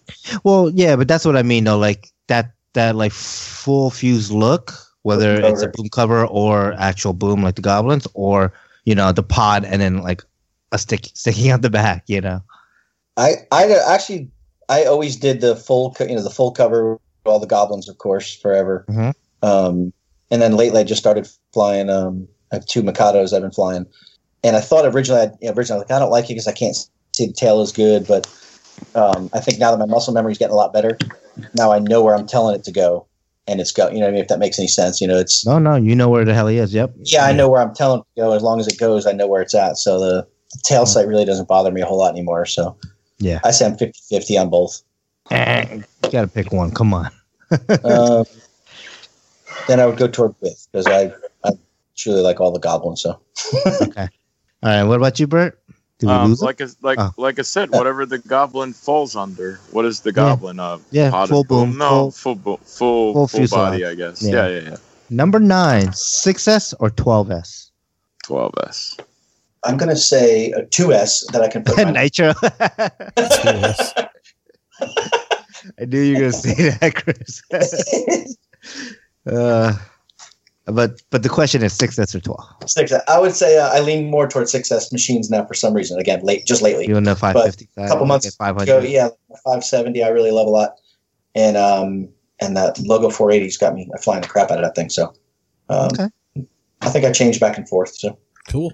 I kind of neutral on every question. My wife here, calls huh? that a flip flopper. Yeah. All right, and then the final question or final top 10 is IRCHA or smaller events. I'm definitely smaller event. person. Smaller I- events. Yeah, I love. Um, I haven't been to IRCHA, so I can't answer that one yet. But um, But you probably been to like have you been to any events with like more than eight nine hundred pilots? eight nine hundred now. I've been. Uh, wait, pilots. I was like, oh shit. um, Oh, yeah, No, I oh, went wait. to one was twenty four hundred pilots. Yeah, sure. yeah, I think it was like thirty nine hundred last last year at IRCHA. Yeah, but we would say big or small events. But yeah, mhm. um, compared to OHB is the biggest one you know that I've been to for the last five years, and it's good. But you know, of course, you know if you're going to fly, the smaller events, are, you know, I say smaller events, the less sponsorship maybe, or you know, less um, business orientated fun flies like Spring Fling Mhm. was Yep. probably my favorite um, was because you still have the same faces, the same crowd, Mhm. but with none of the you know legalities or whatever you call it, you know, logistics behind the to make a big fun fly right. big, you know, like IRCHA or Orlando. Um, but I would say small, definitely small for me. I think it's you know like I'm getting ready to go up. Well, actually, I can't say. Never mind, secrets. Yep, yep. We're hitting a couple small fun flies here in the, the next couple months or next couple weeks. So you know, a couple small ones, and then we of course going to do Orlando, and Yeah. you know, so Awesome.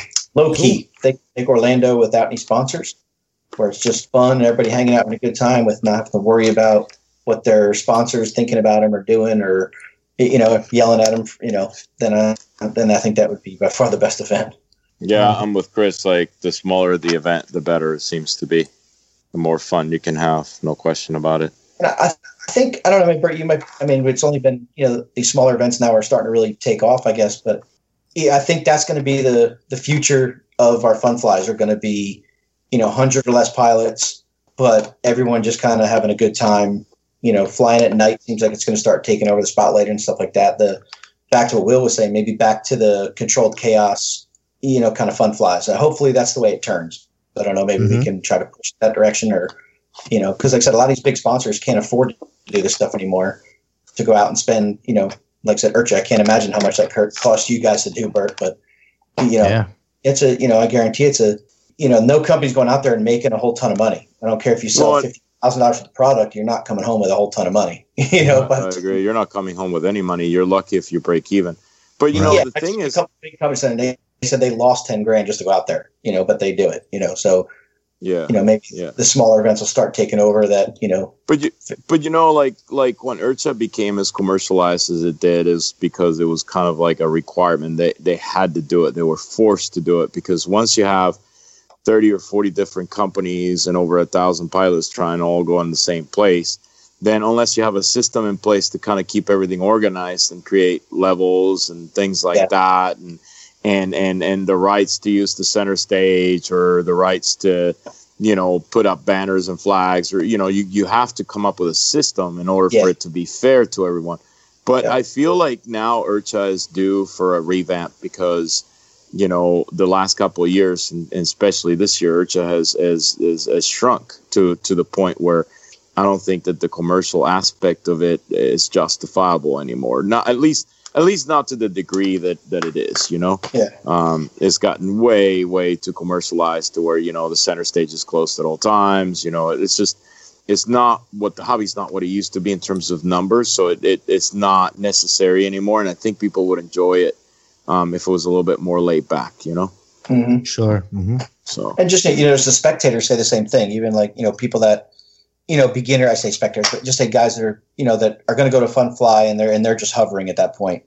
You know, they're not going to go to an IRCHA and expect to fly, but you know, you could go to like a spring fling and fly.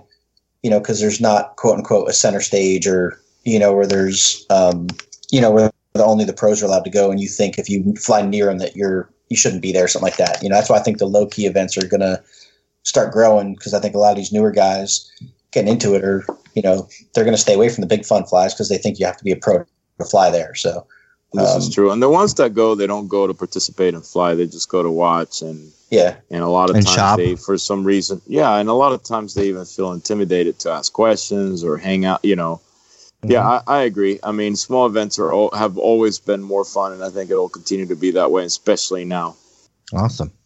All right. So that's our top 10. Thank you. All right. Nice. Thank you.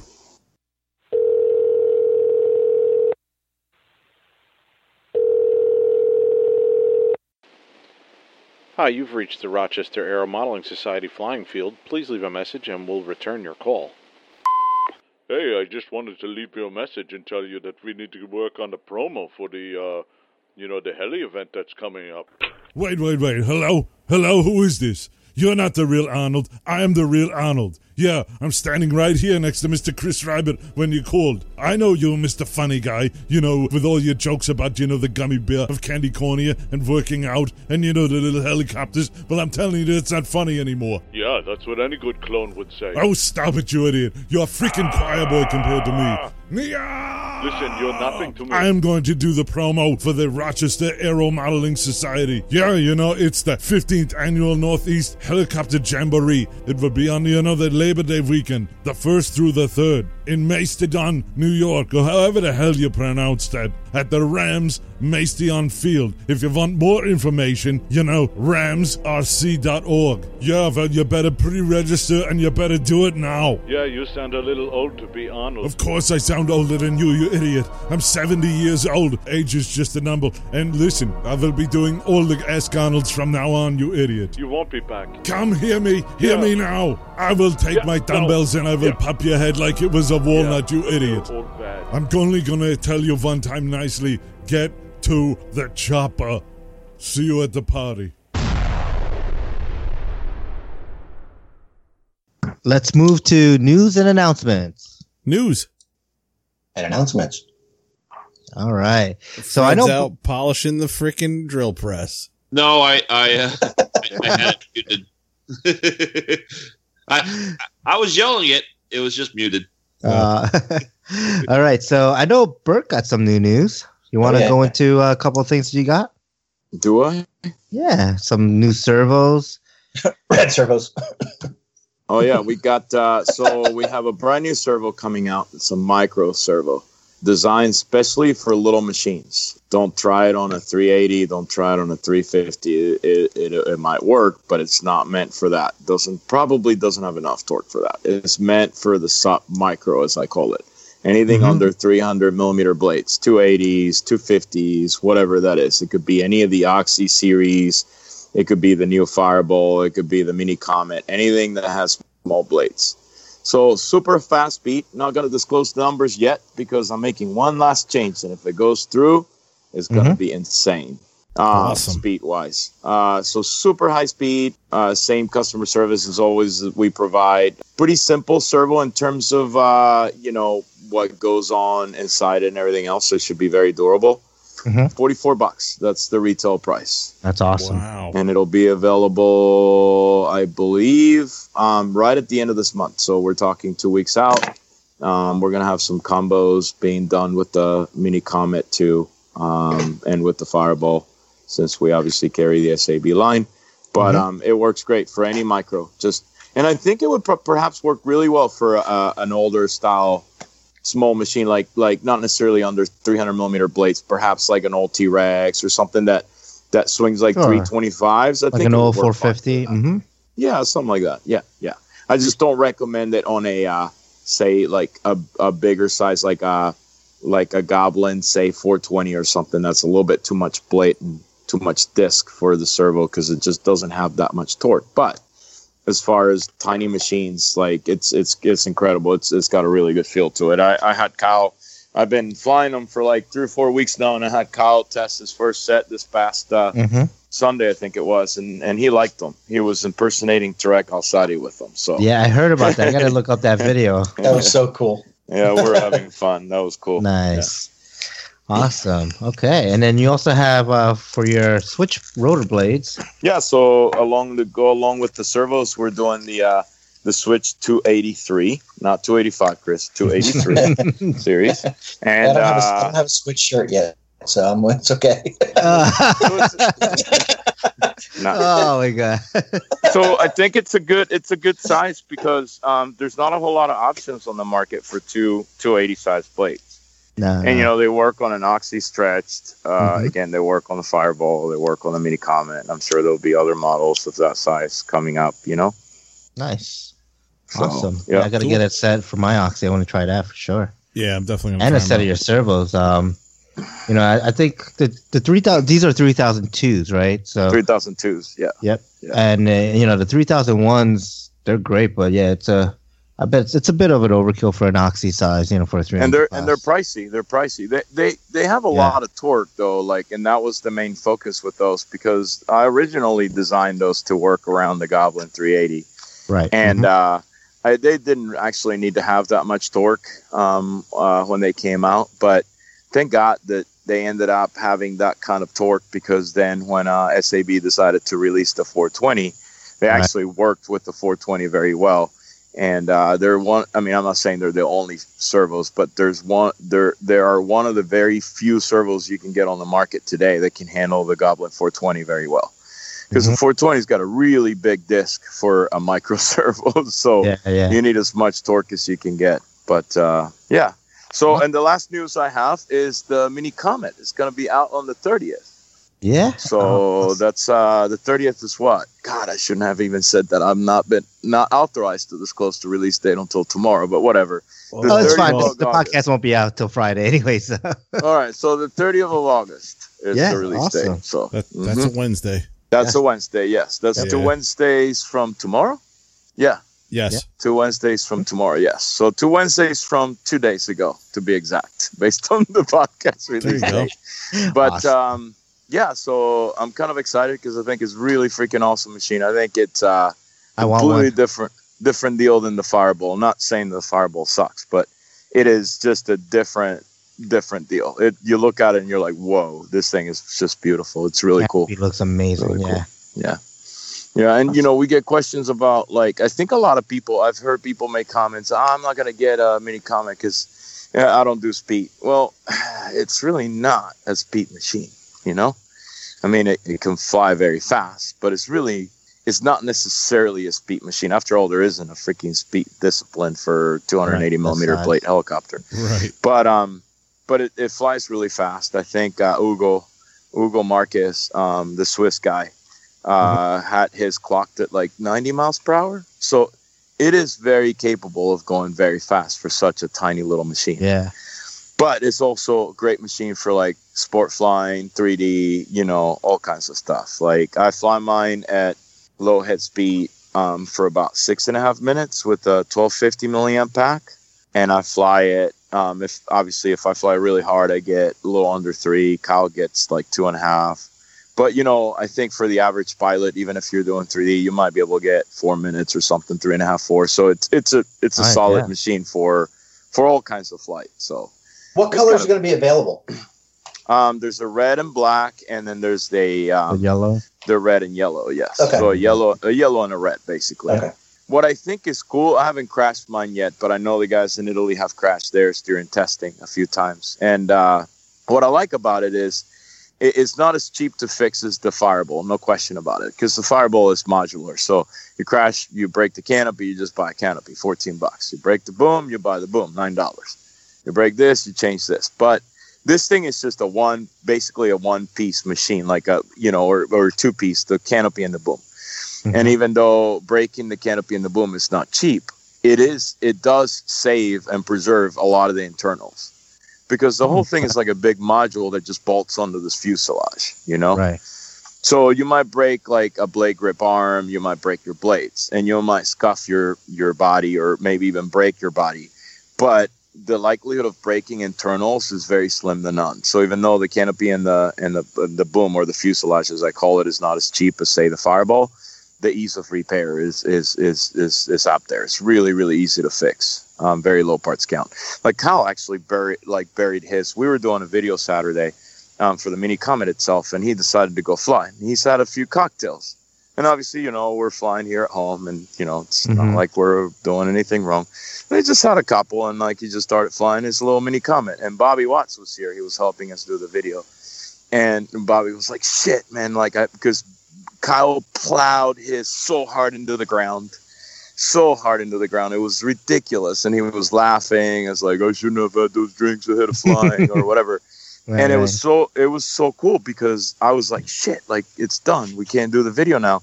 And we went out there to get it, and there was like absolutely no damage. Like there was a uh, there was a crack at the bottom of the fuselage that just required required some CA to fix. Really, and he's got a couple of scratches on the. Ca- I mean, it was like crazy. He broke two servo horns, he broke the blades, and I think he broke like something in the tail. Like I don't know what it was, but it was such a minimal damage that within like 15 minutes we had it back in the air.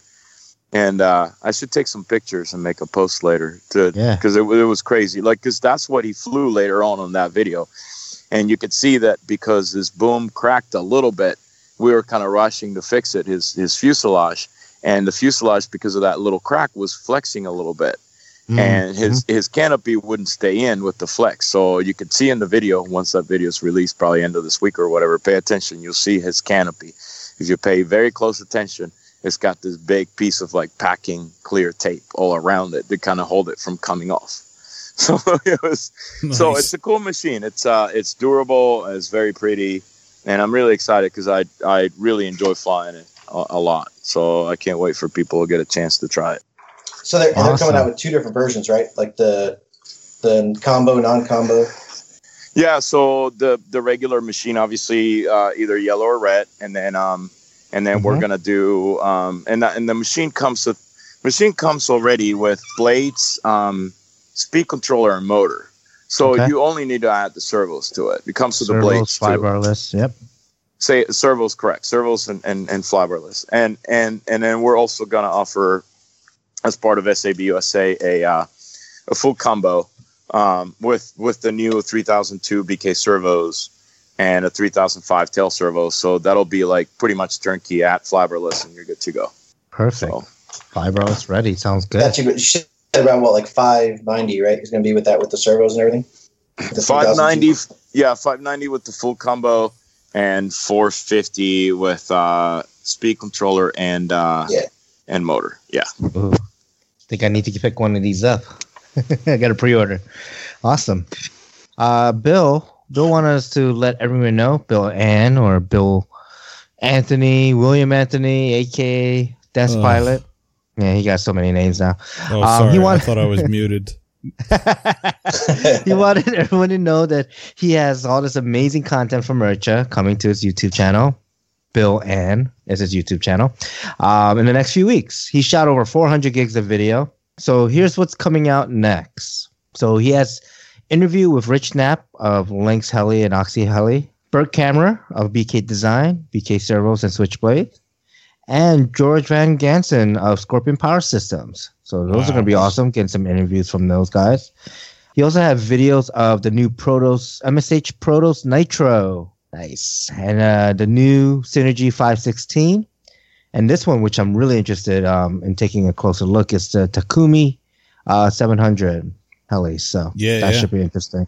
We talked about that just recently.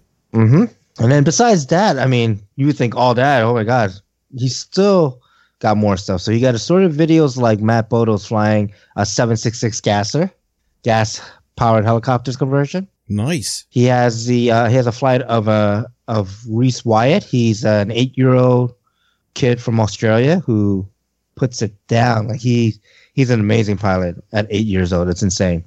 He also has uh, the flights from IRCHA's Got Talent, and I think this is the first year they did this, which uh, they're trying to get I guess non sponsored folks to kind of fly and and compete. And then let's see, IRCHA's demo flights, so noontime demos, power hours, and stuff like that. And then the last one he said he is from Romeo Oscar's Scale Heli. So, Cool. so there's awesome. Yeah, he showed me some pictures of the scale helis, and uh, dude, it was insane. It was unbelievable the scale stuff that he was showing me, like Mhm. helicopters, like that I hadn't seen in years. Man, it, he was showing me like pictures of, it. just I don't know if anybody remembers that show Riptide, but there was a show uh was with Perry King and two other guys. I can't even remember. It was supposed to be like they were detectives, and the one guy flew a helicopter, and it was this big giant helicopter looked like Snoopy in the front of it. like it had this big nose. He kind of sat up really high where the turbine was and the, and the rotor was. And it was kind of like an, it's like a Navy rescue helicopter from like the eighties or something, man. And Mhm. he had two pictures of two different models at, at IRCHA that he showed me. Um, yeah, so I can't wait to see these videos, dude. Especially like you said, the Takumi video, man. And, uh, you know, he's constantly done, you know, flight videos and stuff for us and, uh, at our fun fly and stuff like that. And just wherever he goes, he's done some great videos. Uh, but his interviews, that's going to be interesting to see too. You know, it's the first time I think he's doing like interview style videos. So that should be awesome, man. yeah, yeah. It's gonna be great. So You know, let's I- see. I love to bust his chops, but he definitely can do some kick ass videos, man. He's got the, the equipment to do it. Mm-hmm. Yeah. Cool. Awesome. You know, for folks that were at HOD and Edgewood, he's still got more content. He's gonna be releasing shortly soon too. So Nice. cool. All right. I was curious. I wanted to ask uh, Bert before he left uh, if uh, he was going to um, the fall mowdown, and I wanted to ask Chris if he was going to that uh, at the Where- end of September. where's that at? In Virginia. Wait, Bert, you back? Oh, Bert's back. I always, I'm always back. I normally mute. I'll normally mute my thing so that it doesn't, because I have a very crappy microphone, so I don't want to disturb. No, I thought The we lost you there for a second.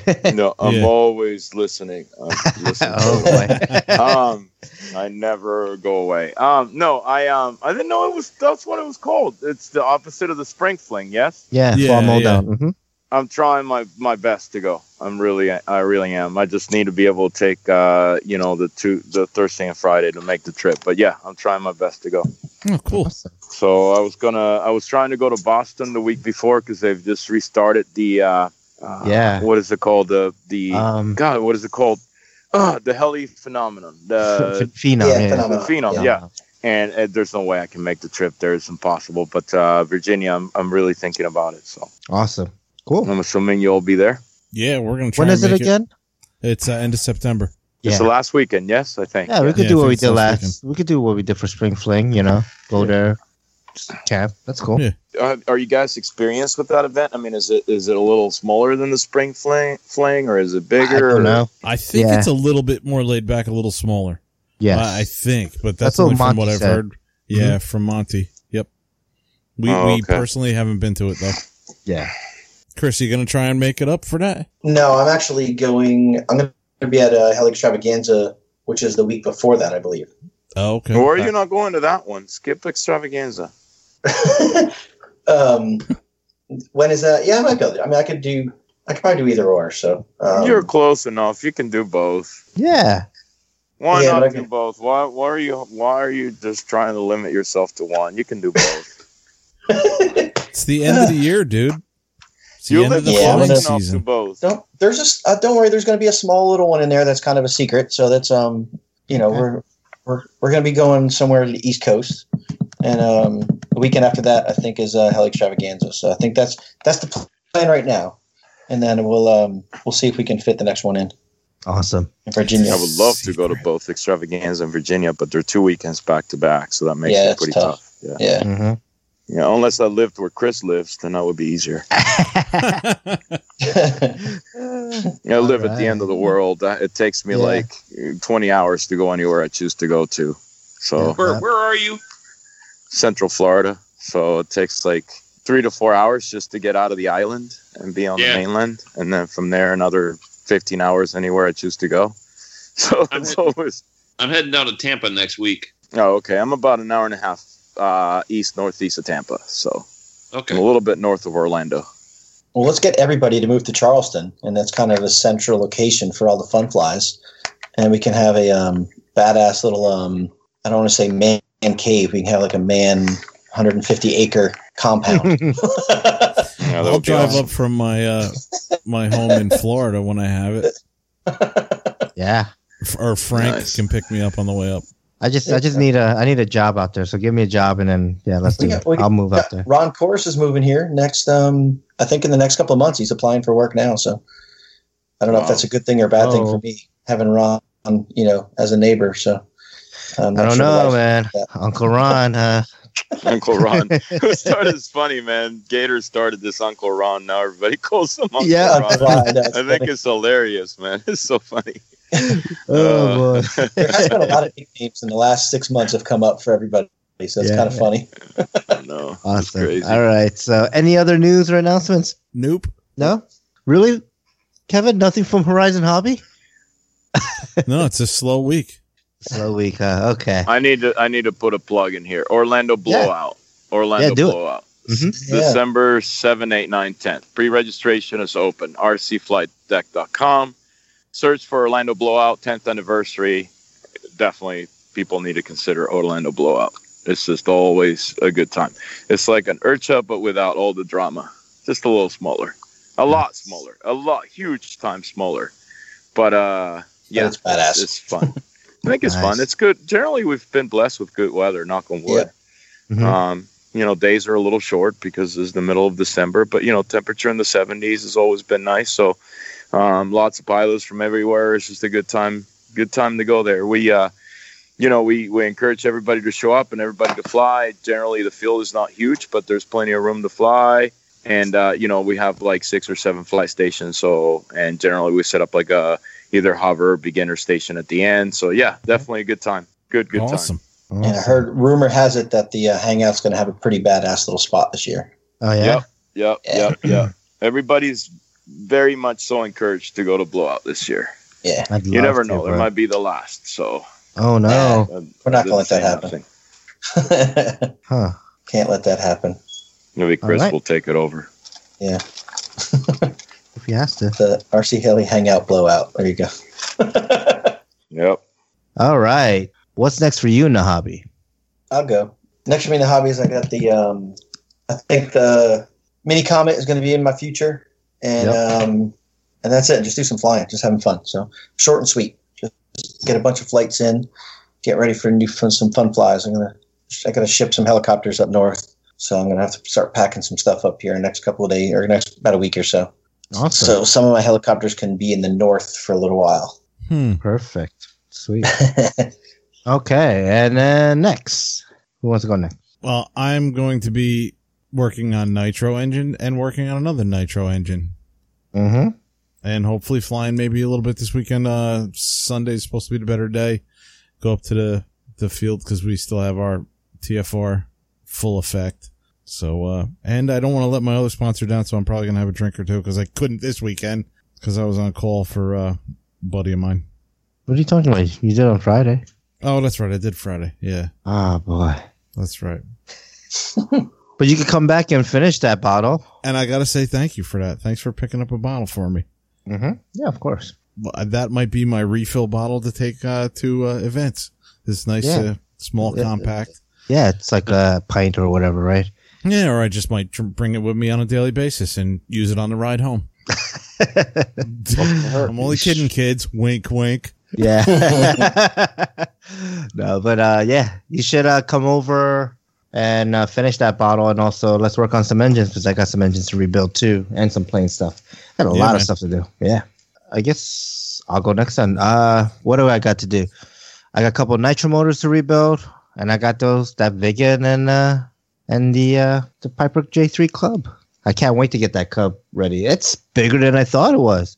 I thought it was some like 50 inch wingspan Cub because it's only using a 46 motor, but I think it's 81 inch wingspan. I think it's pretty What? huge. Really? Yeah. Oh, you know what else I want to do? Is uh, I'm sorry, Fred. I want to. I want to get some. I want to get some MonoKote and I want to get an iron and I want to try recovering something. I got a bunch of these balsa planes now that are they they can use it. I got them cheap enough. I'm gonna try recovering the wing, and if it goes well, man, I I want to fix that big cub that I have. Yeah. uh, the thirty Recover dollar it. cub. Yeah. Yeah. Dude, get it together because uh, Ryber got the quarter scale. I have this 80 inch. The one I have has got to be 72 or 80 inches. I think yours is, yeah, I think it's about the same size, 80 inch. And then what's his name? Uh, Rob, he says he has a quarter scale. Rob has a quarter scale. Yeah, McClellan. So I think he said he has a quarter scale or, or something big like that. So, um, shoot, I mean, you know, let's plank it up, I guess. Plank it up. All right, plank Um, it up. Yeah, plank it up. okay, Fred, what's next for you? Hey, um, okay. Well, as I mentioned, uh, I'm planning a trip to Tampa. My wife's got a conference down there, and basically all I'm going to do is drive her from the hotel we're spending the night in to the hotel to hold the conference in, and then I have my day to myself till I have to go pick her up and bring her back to the hotel we're spending the night in. So uh, I'm planning on trying to do a little drive around, check out maybe some of the aviation museums down in Central Florida. Mhm. Uh, I've been invited to go visit the villages. I don't know if you know what that is. It's this giant, high-end retirement village down there. I know what that is. Yeah, apparently they have their own uh, RC field, and uh, I've been invited to go check that out. Um, Yeah, you should go and fly. I don't know. Uh, I've let my AMA lapse, and you need the AMA card to be able to fly there, so I wouldn't be getting one back in time before I got there. Um, Yeah, but all you have to do is renew. You, you keep the same card and the same number. Yeah, well, they send you a new card, Well, but yeah. yeah, they send you a new card, but the number's the same and it's it's valid. You Yeah. get an email saying that you're registered in AMA that you can use as a, a pseudo, you know, I guess temporary AMA card. I don't know. Fred, they're old people. we're Just say, I showed you my card two seconds ago. yeah. what are you talking about? they can't see the they can't see the small print, which is a big date on it. yeah. Just Well, make it- up a phony one. The other thing is I gotta uh, I gotta pick what I bring with me because we're traveling in the Fiat, so not a lot of Yeah. luggage. one plane, one quad, done. I saw that car, dude. That car is so small you got to go outside to change your mind. Did you see the video I did about uh, visiting Lowe's with the Fiat? No. Oh, yeah, yeah I did. I got, I got in the video. I said I got out of the car and the the uh, Lowe's clerk that was out in the parking lot gave me a kind of dirty look, and I asked him what I was mad about, and he uh, said when I was done with my shopping cart, I should have put it back on the cart return. Hey. All right. Well, the last thing is uh, I picked up a RunCam Split from the Flite Test store when they got them in stock, and uh, I'm putting it into my FT210. What that is is that it was a cube style one that that RunCam came out with, and and GoPro shut them down, which I thought was ironic since GoPro was completely copying the Polaroid version of it. But who you know? Oh well. So they took it and they they separated the camera from the board, and now you have a dedicated recording board that will you know record high definition video, and you have a camera that will serve as a uh, viewing camera, your FPV camera, both in one, which is you know nothing's really worked before, so it's kind of interesting to have it. And I'm uh, looking forward to testing that out. Cool. That's it for me. Nice. Okay. I got one thing. Um, I don't know if it's upcoming. I mean, you guys could think, should think. I am. Um, so coming up Monday is this whole eclipse thing going on, right? Yeah, yeah. Uh, I saw your post. Mhm. And I am in the direct path of the eclipse, supposedly. You know, like within the 30 miles of the perfect, you know, eclipse. So I'm thinking about doing. The, actually, my work shut down for the day. Believe it or not, we're not open. For the eclipse, dude. Oh yeah, absolutely. Yeah, it's it's huge here. I mean, the problem is Charleston here is a pretty small town, and supposedly it's the best spot to see it, and it's by the beach, so that it's going to go over the ocean and stuff. Everybody's freaking out. So supposedly there's like a million people flying in, coming in this weekend to stay here. Oh, yeah. Um, wow. And then there's gonna be like another seven hundred thousand the day of show up in the area, so they're just thinking it's gonna be gridlocked everywhere. For everywhere. the So. eclipse, dude. Oh yeah, it's been sold out. You can't find glasses, the special glasses. They're all sold out. There's people selling them on the corners for ten bucks and twenty bucks. Like What? it, um, yeah, it's crazy. Um, wow. So I'm thinking about taking my gasser out since this thing only is going to last. They said about 12, 15 minutes total. So I'm thinking about taking my gasser out and doing a live video on, on the Hangout of of the eclipse with the gasser up in the air. So with the night blades. With the and- night plates, I was Yeah, say, yeah, yeah. like a night flight. I don't know. You should- you should do that, but- not. I don't know. We'll see. No, I think you should do it, but um, make sure that you also have like not just a live video feed, but like an actual someone recording you with a decent camera. Yeah. You can set the aperture and everything, and Oh, that's true. Yeah. yeah, So yeah, it Catches it. Yeah. Um, awesome. I think we kind of need. I don't know. I have no idea. Like I said, it'd be cool. Take off during the daylight. Wait, wait. So would you have to like wear those glasses? Yeah. I, I don't know. I don't No, know. just don't look up at it. I guess. conversation. Exactly. I don't know. Yeah, I mean, that's. um, I think pretty cool. Take off during the daylight, fly Mhm. into the night, and then land back in the daylight with the same tank. So we'll, yeah, that would we'll be pretty cool. happens. Awesome. Most Yeah. fun video ever. I'll be Do it. All right. Okay, so let's uh, wrap it up. All right, let's wrap it up. Wrap it. up, baby. Okay, Wrap it we we are at 675 Facebook likes, and I didn't write this in, so I'm just gonna wing it. So we're plus six this week. Nice. The new likes goes as follows. Cue the music, Maestro. All right, Jim Wilson, Robert Mustaka, Shane Brown, Tyrone Jennings, William Noel, and Jason Johnson. Awesome. Jason Johnson. Yeah. Nice. So I'll kind of continue this on. Thank you for everyone who's liked us or follow us. Let's move on to Facebook comments. So Facebook comments, uh, I got this message and I replied back to Jason Johnson. So he messaged us saying, just started listening to your podcast, really liking it. I just got back into flying helis after 15 year hiatus and got a bit, uh, got bit again by the heli bug. So his first visit to IRCHA was back in 1999, and every heli was a nitro or gasser. So, so yeah, how things have changed in, you know, in that much time. Yeah. But yeah, I think nitros are coming back and gassers, so that's pretty awesome. So, all right, any other Facebook comments that we want to mention? I, I didn't even get a chance to really look. Yeah, I mean, we got we got a bunch of comments on uh, a couple of the live videos I was doing on Saturday. Um, there was a turbine that went up. You know, that almost hit a bus. It was awesome. It looked like it, but it wasn't. We um we yeah we had a chance to like do a little Q and A with as you guys were building uh Frank's helicopter. You know, guys were asking Yep. questions, so that was that was pretty cool. Yep.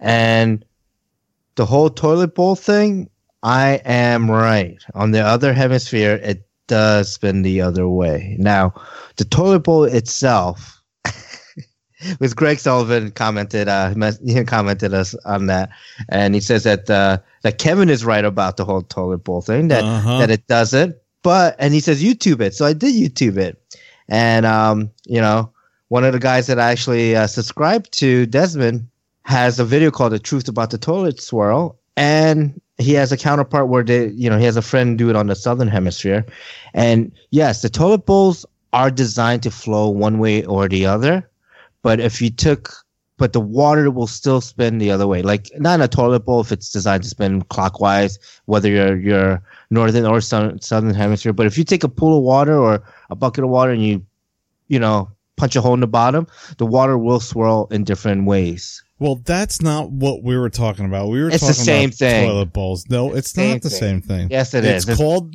it's called the Coriolis effect. I too did some research, and you you what? It's called Oh, the isn't this just Science Night? it's called the Coriolis effect or Coriolis effect, yeah, yeah. and it and it's what makes hurricanes rotate in the other Yes. direction down. But the making of the toilet is gonna direction the water. I mean, But what if they don't make the water jet in a different way? well, we were talking about people peeing or pooping in a bucket and punching a hole in it and letting the water flow out. I don't know what they pee or pooping down there. All right. Let's move on then. yes, but it does. The water that effect is true. Anyways, No, no, no, no. And the makeup of the toilet is true. Thank you very much. all right. But dude, along the same vein that you had of, uh, you know, uh, Jason Johnson, uh, Mhm. giving us a few compliments. It's not exactly website comments, but it's, uh, website comments from the RC Heli Hangout page where we have our podcast listed. I never really went back here to look, uh, recently and guys have posted stuff since for a while there. Um, so I'll just read a couple of these and maybe next week I'll read some more. JF636 says, I really enjoyed the podcast. You and Steve do a great job. Uh, I like that you're starting to get big name guests on the show. The interview with Matt Bodos was a real treat. Keep up the good work. Frank Moradiellos, um, said you guys are doing great. Keep it up. Kay Schneider said you guys are doing a great job with the show. It's running real smooth. It's great to see the Facebook post. You guys make it out to field two. Uh, keep it up and I'll see you over the summer. So I guess this is going back a ways. Yep, yep. I'll stop there, but, uh, thanks guys. I'll read some more, uh, next time we come around. I will be updating a lot more, starting a lot more threads on here. Um, you know, for each episode and stuff like that.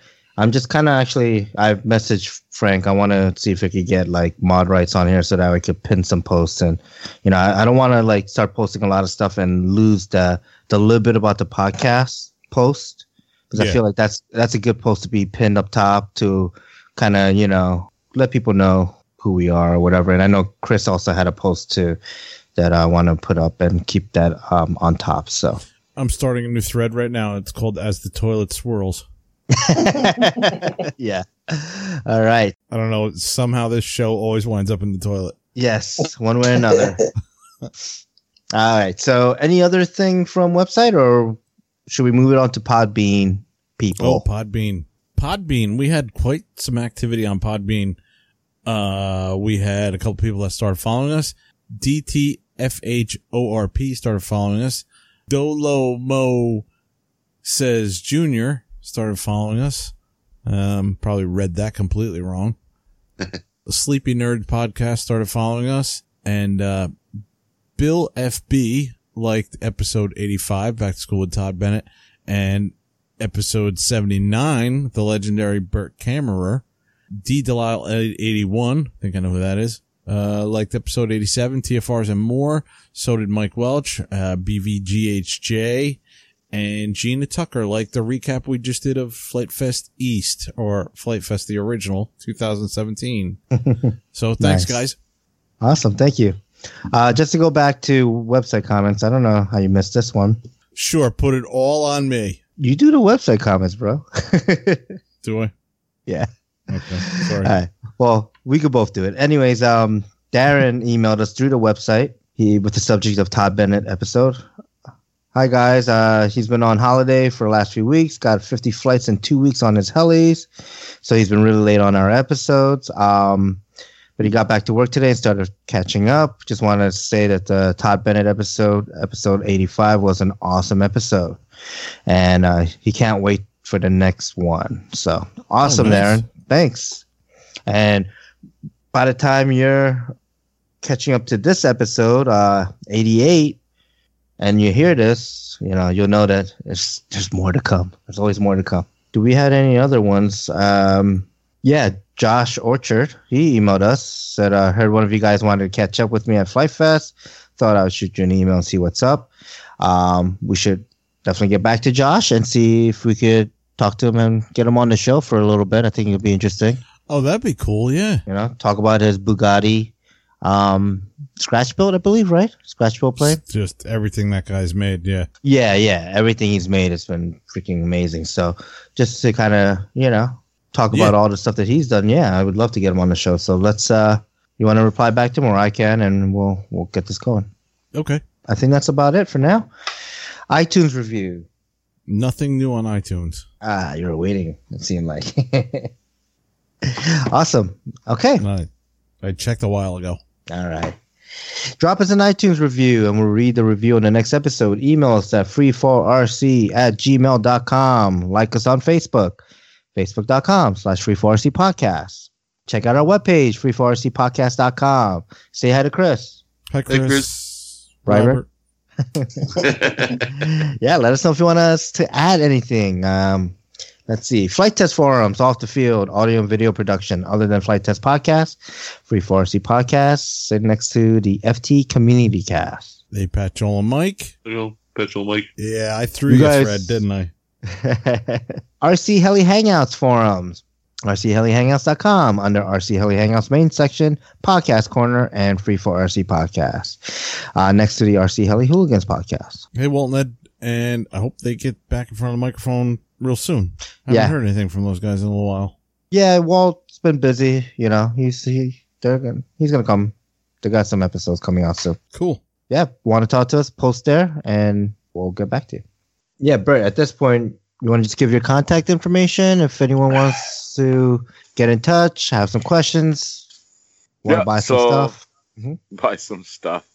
now I'm always out there to help anybody, whether you fly anything that I fly or anything that I sell or anything that I don't sell. I'm always up for helping the, the hobbyist and giving back. Uh, so sure, uh, Facebook.com slash BertRC. Um, they can go to Twitter at Bert Kammerer. They can go to Instagram. I just got a new Instagram account, Bert Kammerer.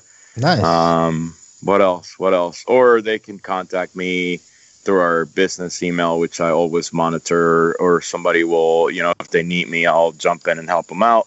And that's a website that we use for our support, which is bkdsupport.com. Um, I think that's it. That's plenty of plenty of ways to contact me. yeah, So, perfect. so thank you guys. Awesome. Yeah, no, thank you for taking the time again to come on the show, and you know, Appreciate Great. it. I wish Will would have hung a little longer, but uh, I think we got him to chat a little bit. And at yeah, least yeah. I think we got it story. started, so I think uh, we lit the fuse. So we'll see. Yeah. Uh, I'm sure he'll be excited to come back on and. Yeah, I didn't.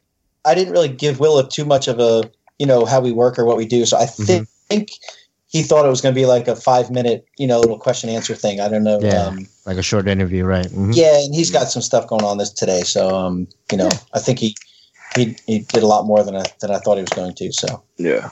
Turned out Well, good. anyway. It's Well, good. thanks again, guys. That was fun. That Thanks, was a good time. Thanks, Bert. Yeah. Thanks for having Awesome. me. Yep. See you all See ya. later. See All ya. right, guys. take care. All right. Bye. Thanks to Bert and Will for taking the time to come on the show. That was awesome. Yeah. Uh, we're definitely gonna get Will back on the show for a part two, and um, you know, just kind of get a little more, dig into his mind a little more in the history behind, uh, um, you know, their history. They Bert and Will had so much history together. It was just amazing. So I can't wait to uh, hear more about that. And thank you, Steve, Yeah, thanks, for- Steve. for doing the show. Oh, Nobody ever says thanks to you, so Oh. figured I'd thank you. oh, thank you. awesome. All right, Thanks, free- Kevin. Thank- Thanks, Kevin. Thanks, Fred. Thanks, Fred. Thanks, Chris. Thanks, Chris. Chris actually was the one who organized the uh, the gathering of Will and Bert for this episode. So thank you. Thanks, Cool. Chris. Uh, Awesome. problem, guys. Free our skies, and we'll see you next time. Bye bye. See you guys. Later. I'm gonna close the park. Bye bye. You haven't closed the park yet? Oh boy. Dude. I uh,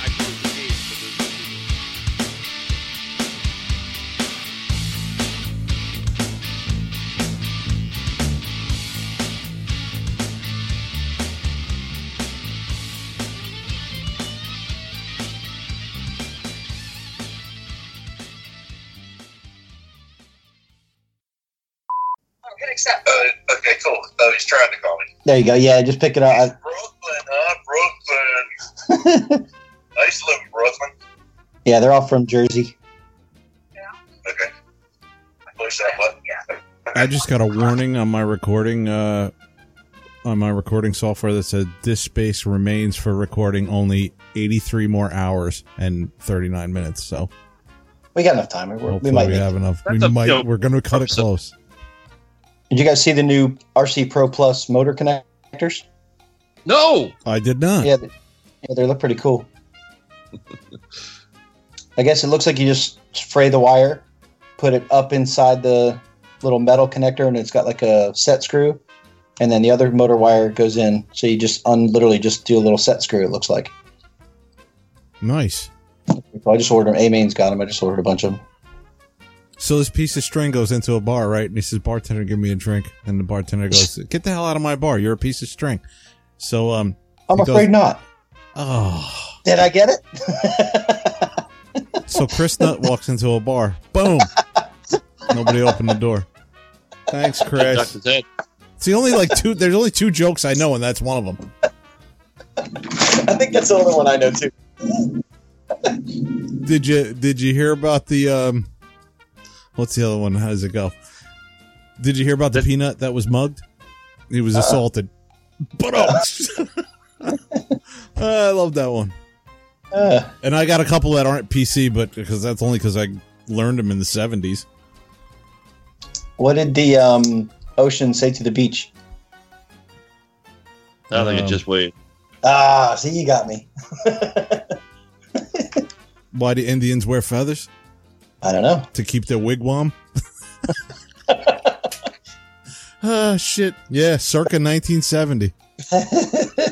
if all the people were naked at McDonald's, how could you tell Ronald from everybody else? He's got sesame seeds on his buns. Come on, Steve. I'm running out of material. Uh, uh, Steve said his computer froze up. Ugh. It's a Bert, Mac. That's why. There's Bert gone too. Hey, hey, hey! My Mac is did did but Thanks. Good job, Fred. So now I got a Mac, so I got to learn how to use that. That's like impossible to learn. The first thing you have to do is forget you um forget about the the right button. You don't have a Yes. right click. Oh. Yeah. And once you get used to it, you'll never go back. Really? All Amen. Oh, I have. with the new blades? Preach it, Bert. I, I forgot to ask you that earlier. What's up with what? The new blades, the 285. What do you mean? What's up? They're They're not, awesome. they're not 285s, dude. he doesn't have any 285s. First of all, Are they? Switch, Chris, come on, shame on you, dude. Chris, Oh. you should know Dude, the shame. that everything Switch is three, three, three, Um, not I, I, five. I, I meant, I'm sorry. I meant 385. Sorry. Did I say 285? No, No, he's saying said- 385s now. Oh my! Everything is The threes are the everything wrong is. All right, hold on. 283s. I apologize. 235s. There you go. He's But I- making. Um, I, We can hear him ordering dessert now. Yeah, I think he's still on. Hold on. I'm gonna drop him. All right. Fred. he's sleeping. Yeah, no, that's why I, sh- I had to. I'm, I'm checking on the eggs. Yeah, Fred- yeah. Fred's recording more video of his freaking drill press to post on Facebook. Is that what he's doing right so now? I, I, haven't been on Facebook. it every time I open Facebook. nice. It's the fanciest drill press ever. Yeah, at first didn't I, thought it was like it. a What- what is Ryobi because it was green, Green, yeah. Oh no, you didn't get a green drill but press. it's old like school. green. It's old school. No, it's it's it's um somewhere between 1946 and early 1950s is when it was originally made. It's a Craftsman, right? Yeah, it's a craftsman before the uh, King Seeley started putting their name on the label. So it's you know post-war, but uh, it, it's a pretty early drill, and uh, it's awesome, man. I, I'm I'm a little bit happy with it. Where the hell did you get it? Uh, got it, helicopters. Nice, Chris. I uh, picked it up through um, through uh, Facebook uh, Marketplace. It was over two towns over for ten bucks. Really? Dude, I like Facebook Marketplace, man. I buy a lot of stuff off of that. I Yeah, someone browse needs a lot of stuff. Yeah, no, someone needs to buy my motorcycle though. It's up there still. That guy in Bayonne isn't going to come get it. No, he doesn't know how to ride. Yeah, he's definitely from Bayonne. No test drive. Yeah, no test drive. All right, I'm back. I think that should sound better, shouldn't it? Yeah, yeah, Yeah. perfect. Okay, good. Sweet. Okay, so uh let's okay, so let's continue to top ten.